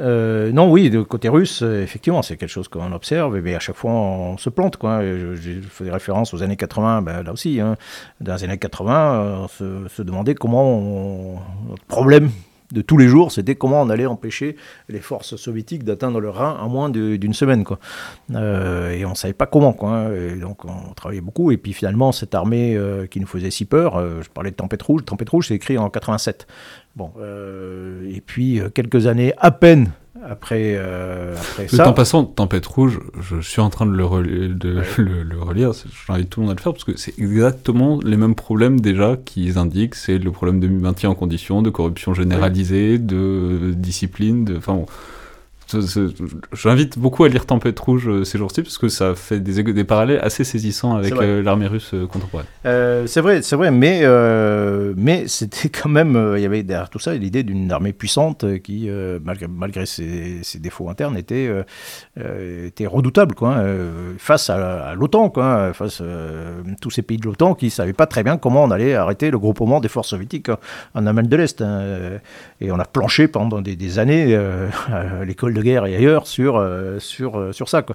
Euh, et puis quelques années plus tard, bah, cette même armée affronte. Il, s'avère qu'il suffisait de mettre une ville sur, sur le chemin et ça, suffisait, ça suffit pour les Non, mais voilà, quelques années plus tard, ils se retrouvent devant Grozny et ils se prennent une raclée monumentale à Grozny, initialement, quoi, et face à quelques milliers de combattants tchétchènes un peu résolus et bien organisés. Quoi. et là, c'est surpris tout le monde. Et puis c'est c'est quand même les Russes qui ont inventé le concept de village Potemkin. Quoi. Donc il y a derrière une façade toujours impressionnante ben, il y, a parfois euh, des choses qui sont beaucoup moins reluisantes. Euh, et là, on était un peu victime de, euh, du, peu du même phénomène. Hein. Et donc là, ben, à l'épreuve des faits, ben, il y a plein de choses plein de, problèmes internes qui, d'un seul coup, ressurgissent. On parlait de la corruption. on s'aperçoit maintenant que le, croiseur Moskva qui a, été détruit, sa modernisation qui était prévue, qui a été financée, bah, euh, ils n'en ont pas eu pour leur argent, visiblement. Donc, euh, il y a une grande partie de l'argent qui est parti, on ne sait où. Euh, et donc, il y a des problèmes de, voilà, de, corruption interne, il y a tout un tas de, problèmes de, formation, d'entraînement, etc., et qui, et qui d'un seul coup éclatent au révélateur de, de la guerre. et donc, il y a des, choses qui font, que les Russes font encore très bien, mais, en fait, oui, il y a, plein de plein de problèmes qui, qui, ont, survenu. après, il ne faudrait pas basculer dans l'excès inverse, de dire, bon, finalement, bon, ok. Euh, alors, oui, une des premières victimes de cette guerre, c'est la crédibilité de l'armée russe. D'un seul coup, on s'est dit, tiens, bon, finalement, euh, là aussi, il nous faisait peur. Hein, euh, bon, finalement, c'est pas tant que ça, quoi. Maintenant, faut, voilà, les, Russes vont travailler aussi, et vont apprendre de, leurs faibles, enfin, de leurs erreurs et, et, gommer un certain nombre de faiblesses assez rapidement, quoi. Inversement, puisque ça c'est les Russes, on parle beaucoup des faiblesses des Russes parce qu'elles sont bien documentées, il y, a des trucs qui vous ont... On parle très peu des faiblesses de l'armée ukrainienne, si ce n'est que ben, c'est toujours David contre Goliath, c'est le faible au fort, etc. Mais est-ce qu'il y a des trucs où vous avez dit quand même ils se sont plantés? Parce qu'on n'en parle jamais de ça. Euh, sur les des problèmes ukrainiens euh, oui, alors ben, c'est euh, non, ce qui surprend, c'est euh, c'est la transformation de cette armée, c'est vrai. faut pas oublier que en février 2014, lorsque les Russes arrivent en Crimée, il y a 16 000 soldats ukrainiens, il n'y en a pas un qui se bat quoi. N'y a aucune résistance. Et, et, là, d'un seul coup, on se retrouve avec des gens qui sont déterminés, euh, et qui globalement se battent, euh, plutôt bien, euh, qui ont avec un plan qui est, qui est assez intelligent, une organisation qui est assez intelligente, qui a, ses défauts. mais qui, est, qui, est quand même, qui est quand même pas mal. Moi, j'ai travaillé dans les années 90 avec des bataillons ukrainiens. Ben, par de Sarajevo, il y avait un bataillon ukrainien. bon, C'était une petite entreprise de commerce, hein, en réalité. Hein. Ils étaient là pour faire du marché noir. Euh, et ah, euh, ah ben c'était euh, c'était incroyable, mais mais ce qu'on pouvait comprendre, hein, les, gars me disaient mais moi je suis pas payé, moi je, ma, famille vit sous une tente et et on touche une solde de temps en temps payée à la main quoi. Donc moi je il faut que je suis, je suis dans une posture de survie tout simplement. Et donc euh, et, donc oui, c'était assez surréaliste de voir le fonctionnement de, ces bataillons ukrainiens euh, à ce moment-là. À ce moment-là, c'était dans les années 90. Hein, mmh. euh, Mais donc en 20 ans, il y a eu une armée, une nation et un esprit combatif qui sont nés. quoi. Oui, oui, alors il y a, euh, euh, et, ce assez rapidement. Encore une fois, en 2014, il y a, sur le papier, l'armée ukrainienne est imposante. En réalité, c'est une, là aussi, c'est une armée Potemkin. Il y a très peu de gens qui sont capables de se battre. D'où l'apparition, par compensation, de bataillons de volontaires, euh, dont certains financés par, enfin, formés par, sous, par Facebook et financés par crowdfunding, ou alors payés par des oligarques, ou alors des, des milices politiques, dont Azov, dont Privat Sector, enfin voilà, des milices d'extrême droite euh, qui, qui, ont formé également de, euh, leur force. Mais ce qui est euh, intéressant de voir, c'est la conjonction de cette armée régulière, bien organisée, et puis avec d'autres formes de combat, avec une nation en armes, voilà, c'est ces choses qu'on a un peu, un peu oubliées, des notions comme le patriotisme. voilà, moi, je ne rencontre pas un Ukrainien qui, qui soit pas, euh, dire, qui pas patriote, qui soit pas déterminé. Euh, tous les réfugiés que, que, que je vois en, France, hein, justement, on en voit passer quand même quelques-uns sur, euh, sur les plateaux. je, je, suis à chaque fois frappé par leur, détermination. on a une véritable nation en armes, donc c'est un concept qu'on a peut-être un peu oublié en France, forcément, pour des raisons non, mais c'est un, mais... un, peu triste, on n'est pas obligé de faire la philosophie politique, mais c'est le côté Carl Schmittien de qu'est-ce qui crée un ensemble? Qu'est-ce qui crée une nation? C'est un ennemi. C'est l'existence d'un ennemi, en tout cas, euh, hmm. qui soude. Euh, c'est problématique de dire ça parce que bah, du coup, on se dit que pour créer une nation, il faut absolument se trouver un ennemi. Et ça, ça, ça, amène à des choses pas terribles. Mais le fait est qu'en tout cas, à, l'usage, on voit qu'en tout cas, dans le cas ukrainien, ça marche assez bien. Euh, oui, c'est vrai, c'est vrai. Ce qui, comment dire, même dans le, la, guerre a des effets, euh, là aussi, c'est. Euh, comment dire, la, guerre a des effets surprenants, effectivement, euh, c'est-à-dire presque positif. Alors, c'est un prix qui est exorbitant, mais ça, ça peut transformer effectivement des nations. La, la France 1945, elle est ravagée, elle a souffert incroyablement, mais c'est une France un peu nouvelle, quoi. On invente un modèle social nouveau, enfin des choses qu'on croyait impossibles. D'un seul coup, ben ça, ça le devient. Et on voit le monde un peu différemment. Enfin, il y a une transformation de la, société.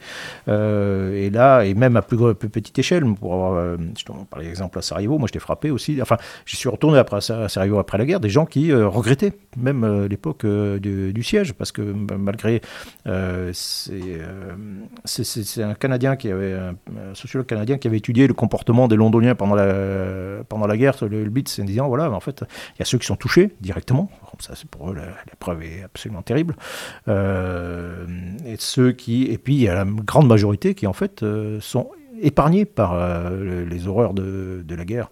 Et qui, au bout du compte, eux, eux sont bah, découvre euh, une solidarité, découvre euh, des choses, un brassage social. On se retrouve dans, le, dans le métro, toutes les classes confondues au moment des bombardements, on tisse des liens, il y a, y a, un volontarisme, il y a quelque chose qui se passe euh, et qui fait que bah, finalement, on, on, non seulement on s'effondre pas, puis on, même l'impression de vivre des, moments forts, quoi, des choses. Euh, et ce que je dis là est valable aussi, par exemple, pour les militaires qui sont engagés en opération, etc. Tout le monde ne craque pas, mais tout le, tout le monde est transformé. Euh, tout le monde n'est pas tué, mais tout le monde est transformé. Et parfois, on se dit, voilà. Et, c'est clair, on n'est pas en train de dire qu'il faudrait une bonne guerre. Ah on est en train de dire que quand il y a la guerre, il y a aussi des effets qui sont un peu intoxicants. Euh, oui, oui, non, mais euh, c'est, attention, c'est, une horreur absolue et euh, une masse de souffrance qui est absolument incroyable.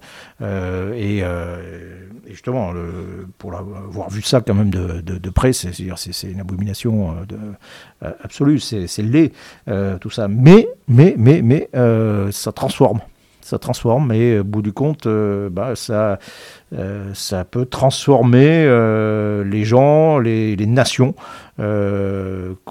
complètement. L'Ukraine, d'après la, la, guerre, sera pas du tout la même qu'avant. L'Ukraine, c'était elle sortira peut-être plus forte, plus, la démocratie en sortira peut-être euh, renforcée. C'est un pays qui est quand même qui a encore quelques problèmes quand même, hein, euh, problèmes de corruption, qui avait des problèmes de. Euh, et puis là, on a un sentiment national qui s'est qui s'est formé. Il y avait des divisions quand même. C'est un pays qui était un peu là. D'un seul coup, il y a justement pour, pour revenir sur sur ce que je vous demandais tout à l'heure, militairement, est-ce que les Ukrainiens, vous, avez, vous, il y a des choses qui Ils ont raté. Ouais. Euh, bah, pas tellement, hein, sinon ils ne seraient pas dans cette situation. Quoi. Euh, ils ont. Euh, non, non, c'est. J'ai pas trouvé de, de véritable faille dans le. Dans, dans, leur truc, Alors, même enfin dans le sud, si, dans le sud, ils ont été surpris, ils n'ont pas été bons. et, inversement, comme par hasard, c'est là où les Russes ont été les meilleurs. la 58e armée de Crimée, c'était ce qui se faisait de mieux, certainement, qui euh, et, là où j'attendais d'ailleurs euh, que, ce serait le plus difficile pour les Russes, parce qu'il faut franchir le, le, comment dire, le détroit de, de enfin, c'est la zone la plus facile à défendre, je dirais, pour les Ukrainiens, et finalement c'est là où les Russes euh, l'ont emporté le plus facilement. Euh, dans, cette région. Donc ça, c'est un des, d'un point de vue tactique, c'est un des, euh, éléments surprenants de, ce conflit. Mais partout ailleurs, ils ont été, euh, ils ont été bons, quoi. Ils ont été, voilà, ils ont bien organisé la défense des bastions urbains, l'emploi de, alors c'était un peu, un peu anarchique, hein, l'emploi des brigades territoriales, des, ils auraient pu être mieux organisés, je veux dire, avant la guerre. S'ils avaient pensé avant, ils auraient peut-être mieux, plus, mieux organisé tout le, terrain, l'organisation de la défense. Est-ce que, Mais bon, est-ce que justement ça n'a pas les défauts de ses qualités aussi sur cette intrication civilo-militaire Je pense par exemple sur euh, cette question des prisonniers de guerre à un moment. bon, c'est une guerre, donc il y a toujours des débordements et des, voilà, et des infractions au droit international, mais aussi bien les photos, les vidéos de, de, prisonniers russes ou de morts russes. Bon. Et puis même, je me souviens, il y a eu un moment où c'était un peu problématique, parce qu'ils disaient qu'ils allaient faire plus, plus aucun prisonnier dans les artilleurs russes, euh, avant de se reprendre un peu, parce qu'ils sont aperçus que c'était vraiment très très problématique de dire ça ouvertement. Mais ce que je veux dire, c'est que du coup, il y a aussi les effets d'une armée qui n'est pas professionnelle, avec des gens qui ont une sorte de lutte existentielle et qui, du coup, bah, font pas la guerre comme, en tout cas, on pense que les nations civilisées devraient la faire entre elles. Alors les Russes non plus, hein, on peut dire, mais on peut toujours dire que c'est l'autre qui, a commencé, mais ça, n'en reste pas moins un problème dans une certaine mesure. Oui, bien sûr, il y a des, bah, il y a des, tuer des prisonniers, euh, ce sont des crimes de guerre, hein, tuer des, des prisonniers. Il y, a, des images qui ont, circulé de mauvais traitements, qui, euh, en tout cas, et même d'exécution de prisonniers, euh, avec le risque d'ailleurs d'une forme de radicalisation voilà, quand euh, vous arrivez dans Boucha euh, euh, ou dans, dans et que vous voyez tout ce qui, tout ce qui a été, les Russes ont fait, ben, ça vous met forcément en colère. Quoi. peut-être pas, peut-être que les, les, enfin les, les, les, prisonniers russes qui seront faits immédiatement, et ils ont intérêt à être très prudents. Quoi. Enfin, il faut être euh, mais, euh, mais effectivement, il y a, euh, ce qu'on appelle la brutalisation hein, d'un conflit qui peut, qui peut s'engranger. là, bon, la différence, c'est alors ces, exactions du côté ukrainien. La différence, c'est que normalement, quand on les a mises en avant, en tout cas, le, le gouvernement ukrainien n'a pas nié les, faits et, euh, euh, indiqué que euh, voilà il y aurait enquête et sanctions éventuellement. À voir hein, mais c'est vrai qu'on peut mettre en face Vladimir Poutine qui décore le, bataillon responsable de, de Boucha. oui oui non voilà non, y a, et de l'autre côté on nie on nie absolument tout, et même non seulement on nie, mais on inverse toujours la, charge de la preuve, euh, et euh, enfin même on accuse d'ailleurs l'autre de, faire, quoi. C'est toujours inversé, quoi. Nier, contester, inverser, euh, systématiquement, et malgré les, évidences, quoi, incontestablement. non, non, alors il faut pas il faut pas. Le, risque, c'est évidemment de, verser dans une crénophilie euh, euh, exacerbée, mais qui vient aussi du, fait que, alors bon, il y a forcément une sympathie pour le pays qui est agressé, pour toutes ces populations que l'on voit elles-mêmes agressées, sur les, villes bombardées, sur les, enfin, mais il y a aussi une asymétrie d'information, il y a une asymétrie de. les Russes, ne, enfin, j'ai vu ça à BFM, on demandait mais, aux représentants de l'ambassade de Russie, mais donnez-nous des visas, des visas pour euh, nos reporters, et on ira, euh, parce qui, qui accusait euh, les, médias français de prendre uniquement le parti des, Ukrainiens. Quoi. Ben, voilà, donnez-nous des visas, et puis on enverra des, des reporters du, côté, du côté russe, dans le Donbass ou ailleurs. Quoi. Et puis, mais c'est pas le cas. Et, et, comme je disais tout à l'heure, les, informations, beaucoup d'informations sont données par les Ukrainiens, mais elles sont données, bien sûr, il y a une part de propagande, hein, évidemment, euh, mais elles sont données quand même assez, assez intelligemment. C'est-à-dire qu'il y a aussi beaucoup de vrais, beaucoup d'éléments factuels, beaucoup de choses qui permettent de... Euh, alors que du côté russe, non. Euh, euh, il y a à part, euh, c'est de la propagande pure et dure, l'ancienne, avec on fournit des éléments de langage grossiers quand même souvent à des relais qui sont qu'on va retrouver en France, qui vont comme un seul homme reprendre intégralement les éléments de langage, même s'ils sont complètement idiots. Et puis surtout, c'est pas des éléments vérifiables. Enfin moi, de ce que je vois, c'est des trucs, des grands trucs sur les nazis. Qu'est-ce que vous voulez dire ça? Enfin, je veux dire, c'est pas, enfin, je, si, si, si, on veut avoir un discours même propagandiste, crédible, il faut donner un peu de la matière pour que les gens puissent l'interroger, ce que vous êtes en train de dire. Là, si c'est juste des grands cadres théoriques, politiques, déclaratifs, il n'y a, a, rien à discuter, à vérifier là-dedans, quoi. Oui, oui, bien sûr, mais euh, c'est et c'est la faiblesse de, ce discours. Alors que là aussi, un des éléments surprenants, c'est qu'on croyait les Russes quand même très forts sur, euh, en termes de communication, d'information, de, désinformation, influence. Euh, et puis finalement, euh, non, les Ukrainiens sont bien, bien meilleurs en la matière, hein, incontestablement. Et, et, de l'autre, ça a l'impression que ça, ça, se, contente de nourrir la sphère complotiste. Euh, avec euh, voilà, des, éléments de langage qui sont, euh, qui sont souvent grossiers et parfois ridicules même, enfin si c'était pas tragique. Et vous en parliez un peu tout à l'heure, vous parliez de Sarajevo, etc. Est-ce qu'il y a des. À quel point est-ce que vous avez un sentiment de proximité ou d'étrangeté avec ce que vous voyez en tant que militaire Parce que c'est la guerre, bon, c'est la guerre. En même temps, c'est des armées assez différentes dans des pays où je pense moi je me trompe, vous n'avez pas fait la guerre personnellement, enfin c'est pas des territoires que vous connaissez. Non, non, non bien sûr, j'ai jamais été en Ukraine. Euh. Euh, non, mais puis avec des mentalités, des process qui sont différents de ceux que vous connaissiez. Et puis en même temps, la guerre c'est la guerre, c'est un truc que vous avez connu de près, le combat urbain, le combat d'infanterie, etc. Donc à quel point est-ce que vous avez un sentiment de. Moi, j'aurais pu être ce, fantassin-là qui est. Ou, à quel point il faut s'arrêter aussi hein, euh, Oui, bien sûr qu'il y a un sentiment de proximité. J'ai commencé ma carrière comme sous-officier dans un régiment d'infanterie mécanisée, je faisais de grandes manœuvres euh, euh, mécanisées, justement en Allemagne, pour euh, face à des, un adversaire. c'est marrant parce que je retrouve, je ressors tous les, ordres de bataille, comme ce sont les mêmes équipements euh, qui sont utilisés par les Russes dans les années 80. Euh, et donc j'ai l'impression parfois de me retrouver dans les, exercices qu'on faisait contre, contre l'armée russe, avec les mêmes schémas, les mêmes tactiques, les mêmes... donc oui, c'est pour beaucoup, on a ressorti un peu nos, nos mementos de, de l'armée soviétique. Et, et, ça ressemble bien sûr plein de choses, les grands, exercices que je faisais en, en, combat mécanisé, blindé. c'est des exercices, hein, euh, évidemment. Donc euh, on retrouve beaucoup de choses. Euh, voilà, et puis, comment dire, quand, quand vous baignez pendant 35 ans dans le milieu militaire, vous passez vos journées à et, enfin, à étudier le, combat et la guerre, euh, bah, vous avez forcément une proximité. Euh, c'est euh, votre, votre élément, quoi, en réalité, hein, votre univers mental. Quoi, donc, chaque fois qu'il y, a une guerre, bah, que je, un spectacle d'une guerre, surtout peut-être même une guerre de haute intensité, même si j'ai jamais vécu de telles, de telles choses, bien sûr. Ah, vous avez vécu le siège de Sarajevo.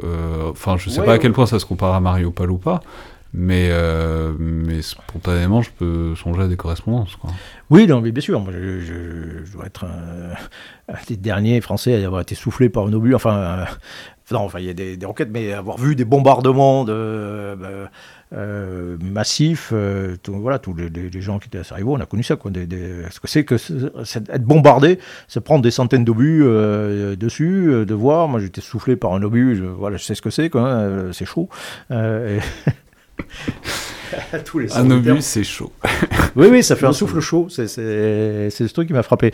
Euh, et, euh, et voilà, oui, euh, te dire, oula, c'est puis un sentiment un peu d'impuissance quand ça tombe dessus, quand ça, euh, d'écrasement. Euh, bon, voilà, mais bien sûr qu'il y, y, a une proximité, on, se, sent, se sent proche de, de, on, fait des, on fait des connexions, on fait des liens, bien sûr, avec tout, avec tout ce que tout ce que l'on voit. Et ça rappelle un certain nombre de choses. Donc, d'ailleurs, j'essaie d'éviter d'en reparler en permanence, mais mais mais oui, quand quand je vois des, images, comment les, gens euh, s'organisent dans une ville assiégée, euh, qu'est-ce qui se passe euh, bah, je peux, ouais, je peux vous expliquer ce que c'est que qu'est-ce qu'on ressent quand, on vit dans une ville et on se prend des centaines d'obus tous les jours, quoi.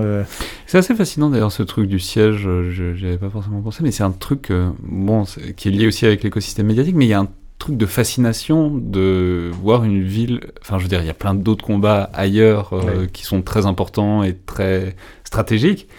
Mais euh, avec Mariupol, euh, mais bon, on aurait pu penser à Alep. Enfin, il y a un truc assez propre à une ville qu'on attend de voir tomber en temps réel et qui ne tombent pas, parce qu'en fait, c'est pas comme ça que ça se passe souvent. Il y a une sorte de sidération médiatique devant le phénomène obsidional, le siège, quoi. Euh, oui, c'est vrai, c'est vrai. Alors, puis euh, on y revient avec euh, une ville qui ressemble beaucoup à une ville française. Hein. Vous voyez ça, vous dites, ça pourrait être. C'est le sentiment qu'on avait à Sarajevo. On arrive à Sarajevo, on dit, ouais, on pourrait être à, Lyon, on pourrait être. Enfin, c'est une petite ville, mais Sarajevo, voilà, dans une ville française. C'est, exactement la même chose. Et en même temps, c'est très différent. L'ambiance, la ville est complètement transformée physiquement, les, les, choses passent plus de la même façon. Euh, ce qui frappe beaucoup, par exemple, c'est le silence. Euh, donc il n'y a plus la vie normale d'une euh, d'une ville, hein, la circulation, le, là propre, vous n'avez plus, de, plus de véhicules, les gens se cachent, donc vous avez une ville vide et silencieuse. et le seul bruit que vous entendez, c'est le bruit des obus, en fait, c'est le bruit de la guerre, le bruit des balles et des obus qui occupent l'espace. Et donc il y a une sorte j'allais dire pas de dissonance cognitive, mais oui, aussi d'une certaine façon. C'est-à-dire que vous êtes dans un univers qui est normalement familier, puis d'un seul coup, il se passe des choses qui sont complètement différentes. Euh, l'ambiance est complètement euh, différente. Vous avez le sentiment il de... Il n'y a plus de bruit de fond, il n'y a plus que des bruits violents. Exactement. Il n'y a plus que l'environnement le, sonore, c'est des obus. Euh, c'est les obus, c'est les balles, c'est les combats de temps en temps. Vous entendez des, des bruits de mitrailleuses, des trucs. Enfin, c'est vous, vous faites tirer dessus. Par, euh, et donc, et puis il y a le danger, quoi. Euh, voilà, qui est dans l'air. Euh, même si voilà qui est invisible, mais vous sentez qu'il y, a quelque chose et ça change complètement le, euh, la vision que l'on a. Donc c'est un monde qui devient différent d'un seul coup. Et puis après vous avez les destructions, vous avez euh, l'organisation de la vie qui est différente. Les gens bah, se cachent, ils vivent. Il y a une ville souterraine qui se met en, une, qui se met en place. Euh, on passe en 3D. Alors si en plus il y a le métro, tout ça, ça devient... De... Vous vivez euh, en sous-sol, planqué. Euh, il y a tous les circuits économiques sont différents. Enfin, c'est une nouvelle ville, en modelage de, de la vie en société qui, qui s'organise. et en dehors des combats, parce qu'il y, bon, y, a les armées, il y a les gens sur le, front, etc. Puis, mais là, vous avez la ville une vie, euh, une société qui s'organise complètement différemment euh, de, de, la vie normale. Et ça, et, ça d'un seul coup, euh, assez, assez brutalement. Et qu'est-ce que vous pensez qu'on retiendra, qu'on peut retenir en France Alors évidemment, ça va prendre des mois, des années de faire l'exégèse de ce conflit. Mais qu'est-ce que vous pensez qu'on a Est-ce qu'il y a des éléments qui vous paraissent les plus centraux, par exemple, dont les armées françaises devraient apprendre? Parce que bon, c'est aussi une dissymétrique. La France, c'est pas l'Ukraine et c'est pas la Russie non plus. C'est difficile de se placer, de trouver une correspondance. Mais est-ce que, à votre avis, il y a des leçons à retenir? Et d'ailleurs, comment Enfin, on en reparlera peut-être, mais comment est-ce qu'on peut les retenir efficacement Voilà. Ah bah il faut, euh, il faudra l'étudier. Bon, c'est déjà en cours. Hein, il faudra l'étudier très, très précisément. Il y a euh, globalement euh, ce qu'on perçoit, mais ce qu'on aurait quand même perçu depuis quand même quelques années, hein, ce, sur lesquels on réfléchit quand même à ce, à ce, problème. En réalité, le tournant, ça a été 2014. L'annexion de, la Crimée et la guerre dans le Donbass. Euh, et là, euh, je parle là en interne, euh, armée française, là, on est rentré, on rentre dans une période stratégique nouvelle. où il y aura des confrontations de, en confrontation de puissance assez claires, où il faut être fort différemment, euh, ou notre modèle d'armée euh, qui s'est amenuisé avec le temps, essentiellement par euh, mesure d'économie, hein, mais enfin il y a d'autres facteurs, mais globalement par mesure d'économie, et puis qui s'est polarisé sur un certain type de missions, missions extérieures pour lutter contre des, des organisations armées, etc. Bah, ce modèle, il n'est plus forcément adapté à ce nouveau contexte. Euh, et on voit bien, d'ailleurs, on, le constate, hein, c'est qu'on a du mal euh, à, être capable de remonter en puissance très vite. Euh, notre armée est devenue, on est capable de, projeter, normalement le contrat c'est de projeter 15 000 hommes, mais voilà, le, contrat opérationnel majeur c'est 15 000 hommes, X véhicules, enfin bon, tout ça c'est. En gros, c'est une des neuf armées russes qui a été engagée en Ukraine, quoi. Donc, euh, si on fait la transposition, euh, si on met l'armée française à la place de l'armée ukrainienne, alors on se débrouille pas mal dans le ciel, probablement. Ouais, on peut faire de la on peut faire de la fiction, mais vous pensez qu'on se serait fait plier en combien de temps? Euh, sur mer, on aurait été, on tenait, la, on tenait à peu près la route aussi. Euh, en revanche, euh, les forces terrestres, on aurait été mal, quoi. Non pas en qualité, hein, il n'y a, pas de problème, mais c'est qu'on était tout petit, quoi. donc, Vous pensez qu'on aurait tout misé sur la troisième dimension, sur l'arme aérienne, où on n'aurait pas forcément eu la suprématie? Bah, on aurait pu, dans le ciel aurait au moins été euh, largement disputé. Là, on avait des atouts quand même à, faire valoir, mais, euh, mais c'est surtout au sol, quoi, où, euh, en fait on aurait été dépassé par, par le nombre, tout simplement, aussi bon qu'on l'eût été. Alors après, on me dira, non, mais le contexte n'est pas du tout le même. La, la France est plus, n'est pas menacée à ses frontières, comme l'Ukraine, comme l'était l'Ukraine, à juste titre, et, et c'est préparé. donc il y a des choses euh, ce qu'on demande aux armées françaises n'est pas la même chose que ce qu'on demandait aux, forces ukrainiennes. Mais, il y a des aspects. Par exemple, le fait de. Euh, concrètement, nous, Français, nous sommes, ne sommes pas en guerre avec la Russie, nous sommes en situation de confrontation.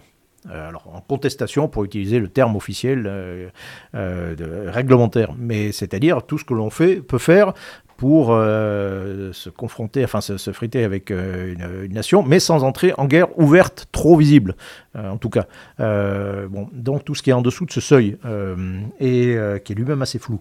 et, mais on voit bien que même dans ce contexte-là, on, voilà, on a un peu de mal quand euh, il faut aider, donc l'idée par exemple c'est aider l'armée ukrainienne. Bon, ok, bah, qu'est-ce qu'on fait? Bah, On sort des, euh, des, équipements, des stocks, mais on s'aperçoit qu'en réalité bah, on n'a plus, de stocks.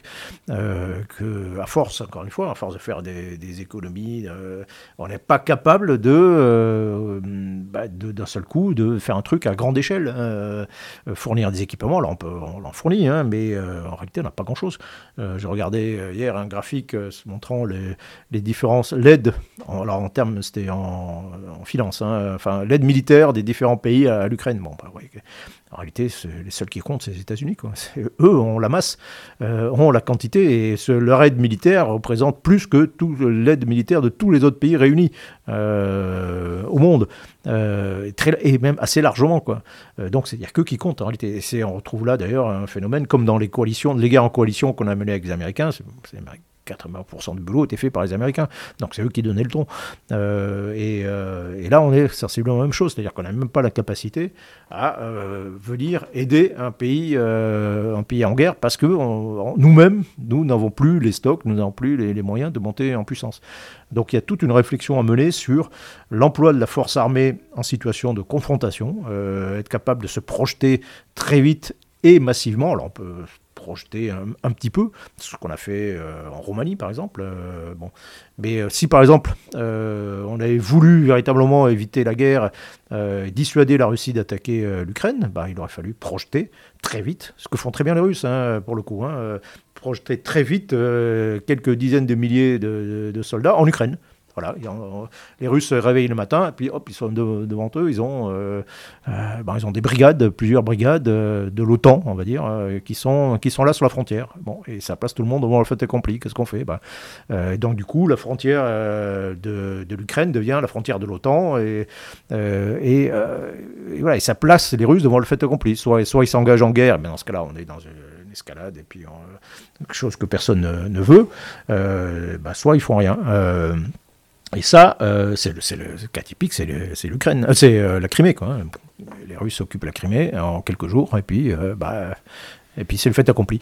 mais ça, par exemple, on n'a pas les, capacités de le faire. Alors il faut des, moyens euh, de transport, il faut, enfin, etc. Il faut des, forces disponibles, etc. Et il faut un peu de le, courage euh, éventuellement de le faire. C'est quelque chose qu'on a, a fait dans le passé. Hein. On a fait ça en Libye, ah, en, au Tchad par exemple en 1983, opération Manta. Hop, on se déploie et puis on dit aux, Libyens, maintenant, bah, si, si vous avancez, c'est la guerre. Bon, bah, ils n'ont pas avancé. Ce qui n'a pas empêché de se friter un petit peu d'avoir des c'est pas parce qu'on est sous le seuil qu'on se tape un peu dessus euh, mais on est, resté en dessous de la, guerre ouverte et, généralisée. Et ça vous pensez que enfin ça revient un peu au début de la discussion mais vous pensez que on le fait? Enfin ou qu'on va pouvoir le faire? C'est-à-dire même de votre connaissance institutionnelle quoi des armées françaises est-ce que vous pensez qu'on a la à la fois l'ouverture d'esprit, la souplesse, le dynamisme pour voir, ok, là il se passe quelque chose de majeur, faisons une, deux, cinq, vingt task force pour faire du rétexte de ce qu'on est en train d'observer et l'intégrer à moyenne échéance dans notre doctrine d'emploi des forces. Ou est-ce que, bon, souvent les, les, motivations des gens étant plutôt liées à l'inertie, ça dépend des situations, ça risque de pas arriver. Oui, alors l'expérience montre qu'il faut souvent euh, un événement fort, euh, voire euh, prendre une claque pour euh, changer vraiment en profondeur, euh, ou fournir la stimulation nécessaire pour changer les choses en profondeur. notre politique de défense a changé à partir de 2015, à partir du moment où il y a eu les attentats terroristes en France. Quoi. Euh, ce qui peut paraître étrange, puisque ces attentats étaient prévus dans les livres blancs, etc. Mais, mais bon, l'émotion a été un facteur beaucoup plus important pour changer notre politique que, que la raison et les et, bon, et là, on peut se trouver effectivement dans une situation un peu, un peu similaire où euh, un peu le, choc va nous pousser euh, à accélérer. Alors, j'en parlais tout à l'heure, on, commence à réfléchir un peu à ces, problèmes. Le thème de la haute intensité, c'est un truc qui est dans les armées. On s'aperçoit qu'on a perdu un certain nombre de compétences, qu'on ne sait plus faire les choses en grand, on ne fait plus des, exercices à, grande échelle, qu'il nous manque un certain nombre de moyens. Donc, on a commencé quand même largement à réfléchir sur, sur la question. Il y a une forme de réarmement qui est quand même un peu en cours. Hein en, France. Hein, euh, euh, mais euh, voilà, c'est l'occasion, c'est peut-être de réfléchir un peu autrement, réfléchir par exemple au rôle des réserves. un des enseignements de, ce conflit, c'est ça, c'est l'importance des réserves. si, si les Ukrainiens n'avaient pas eu autant de réservistes que de soldats réguliers, ils auraient été seraient dans une position très compliquée là maintenant. alors que nous, la première chose qu'on a fait en, professionnalisant notre armée, c'est de supprimer quasiment 90% des réserves. Donc et derrière, tout, derrière réserve, il y a, euh, ce que je disais tout à l'heure, cette capacité à remonter en grand, faire des choses importantes en grand. Donc il faut des stocks, il faut tout un tas de trucs. Comment euh, il faut réfléchir sur Comment on aide un pays étranger Alors on parle beaucoup du partenariat militaire opérationnel, mais c'est conçu comme étant voilà envoyer des, des conseillers euh, avec des armées africaines. Euh, non, là c'est euh, comment on fait pour envoyer le partenariat militaire, industriel et technique. Comment on, envoie des, équipements, comment on apprend aux gens à s'en servir très vite. Comment... Ce que sont en train de faire les États-Unis en ce moment avec les Ukrainiens. Et ça, ça nous on ne saurait pas faire? Ben, pas à cette échelle. C'est toujours pareil. C'est, euh, on a surtout un problème d'échelle. Quoi. Euh, les Américains ont, euh, voilà, ben, c'est, pas, compliqué. Eux, ils ont fait un effort de défense qu'on n'a pas fait, quoi, et toute proportion gardée. Quoi. et donc, ben, ça leur donne beaucoup plus de capacité, de, moyens d'agir, tout simplement. Eux ont fait cet effort. et ils ont des, accessoirement dans ce domaine-là, ils ont encore des stocks, ils ont encore des, ils ont plein de réservistes, ils ont, une capacité, ils ont une capacité à faire des choses en grand et même à remonter en puissance euh, que, que, nous on a on n'a pas quoi. Nous on envoie des là on envoie des matériels qui sont plus fabriqués euh, aux, Ukrainiens et enfin nous les Allemands aussi etc. Euh, on vide vide nos stocks et qui seront pas recomplétés. au passage d'ailleurs s'aperçoit que certains des matériels, notamment les, les, Stinger qui sont stockés depuis les années 80, ne fonctionnent pas forcément toujours très bien.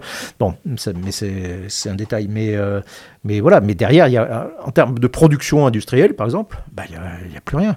Euh, enfin, on est passé à un stade artisanal dans, ce que, l'on fait. Euh, là, les javelines se consomment, par exemple, enfin, aux période de la guerre, ils se consommaient 300 missiles javelines par jour. La production, encore, c'est un truc qui est encore produit. Euh, heureusement. Euh, mais la production américaine, elle était de 600 par an. Euh, et, donc là, ils vont, l'augmenter. Mais, mais voilà, là aussi, il y a des termes de, consommation de, de, simplement de munitions euh, voilà, qui dépasse. Nous, on est, on est devenu une armée en flux tendu, quoi. on fonctionne en flux tendu parce que bon, voilà, on fait en fonction des abacs de, de ce qu'on fait en Afrique, à Barkhane.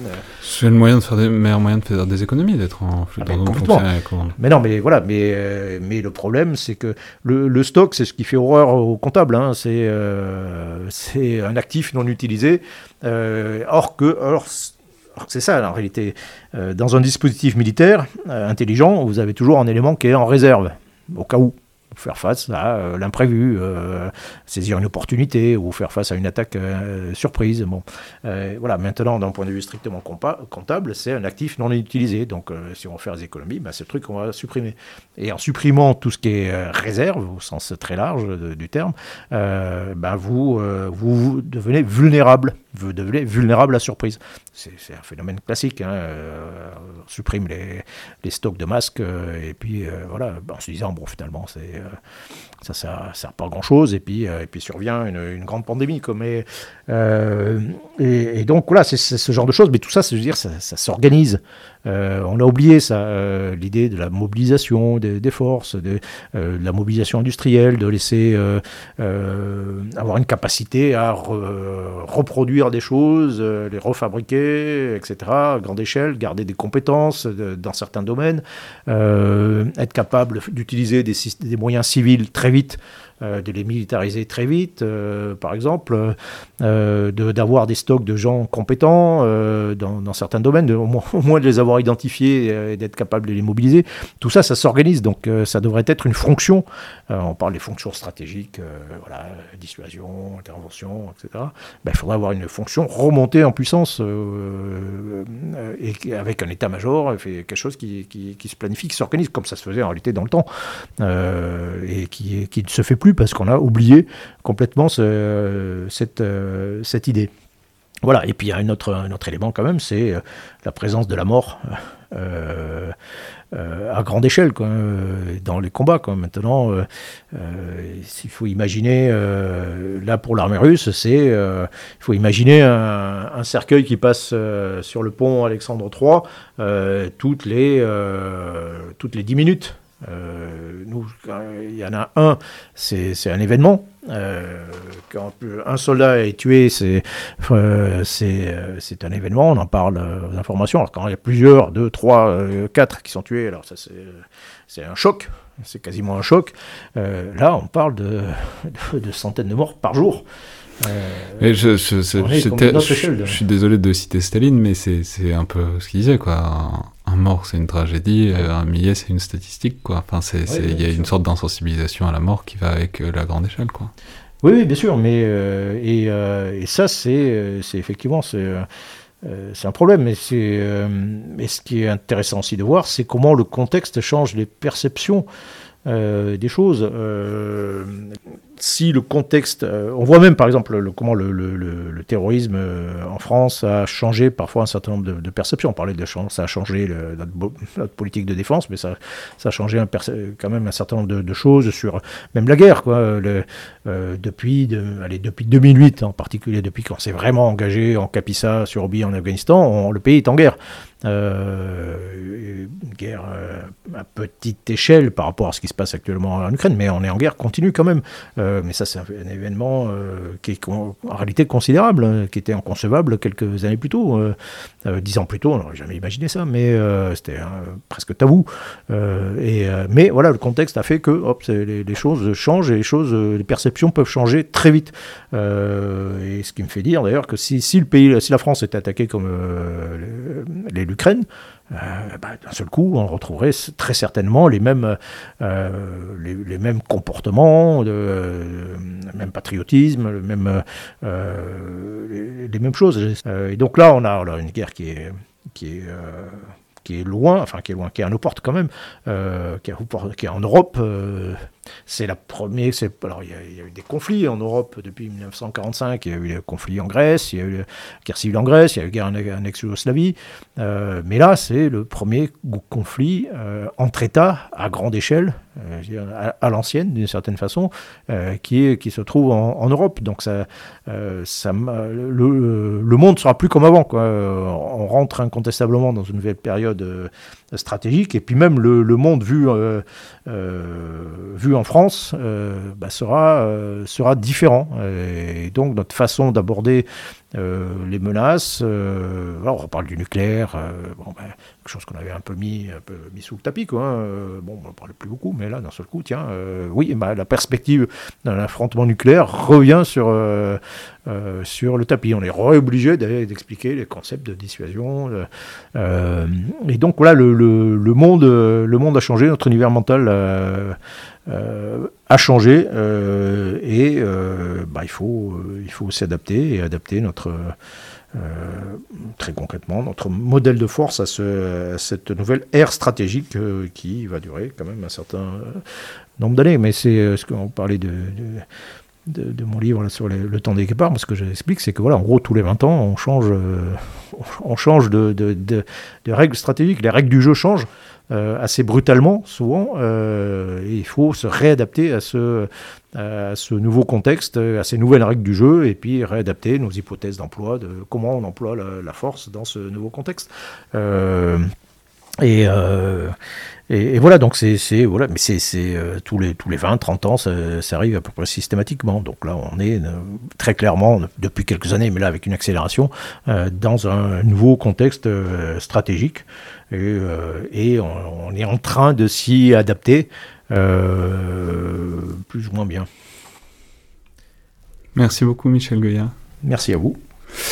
Je rappelle évidemment qu'on peut vous retrouver en ce moment tous les soirs ou presque sur BFM TV et je vais évidemment recommander votre excellent dernier ouvrage, Le temps des guépards. J'en profite aussi pour euh, recommander votre premier, qui, je vais l'avouer, reste encore mon préféré. Euh, Sous le feu, la mort comme hypothèse de travail, qui est régulièrement réédité, qui reste à mon sens euh, un des plus beaux livres sur la guerre de ces dernières décennies, que tous les nouveaux auditeurs du collimateur, que tous vos nouveaux fans surtout devraient absolument lire, parce que vous y parlez copieusement de Sarajevo. Ils apprendraient énormément sur la guerre, euh, ils apprendraient beaucoup aussi sur vous personnellement. Merci beaucoup. Merci. Merci aussi à tous ceux qui ont posé des questions sur Twitter. J'ai essayé d'en relayer autant que possible. Euh, C'était évidemment pas possible de toutes les poser. Mais beaucoup, merci beaucoup pour toutes les suggestions. Désolé pour toutes celles auxquelles on n'a pas pu répondre. Euh, une prochaine fois peut-être. C'était donc le Collimateur, le podcast de l'Institut de recherche stratégique de l'école militaire. Je vous rappelle que tous les retours, remarques et commentaires sont, sont bienvenus. Euh, par mail ou sur les réseaux sociaux de l'IRSEM, tout comme les notes et commentaires, notamment sur Apple Podcast ou sur SoundCloud, qui aident grandement à la visibilité euh, de l'émission.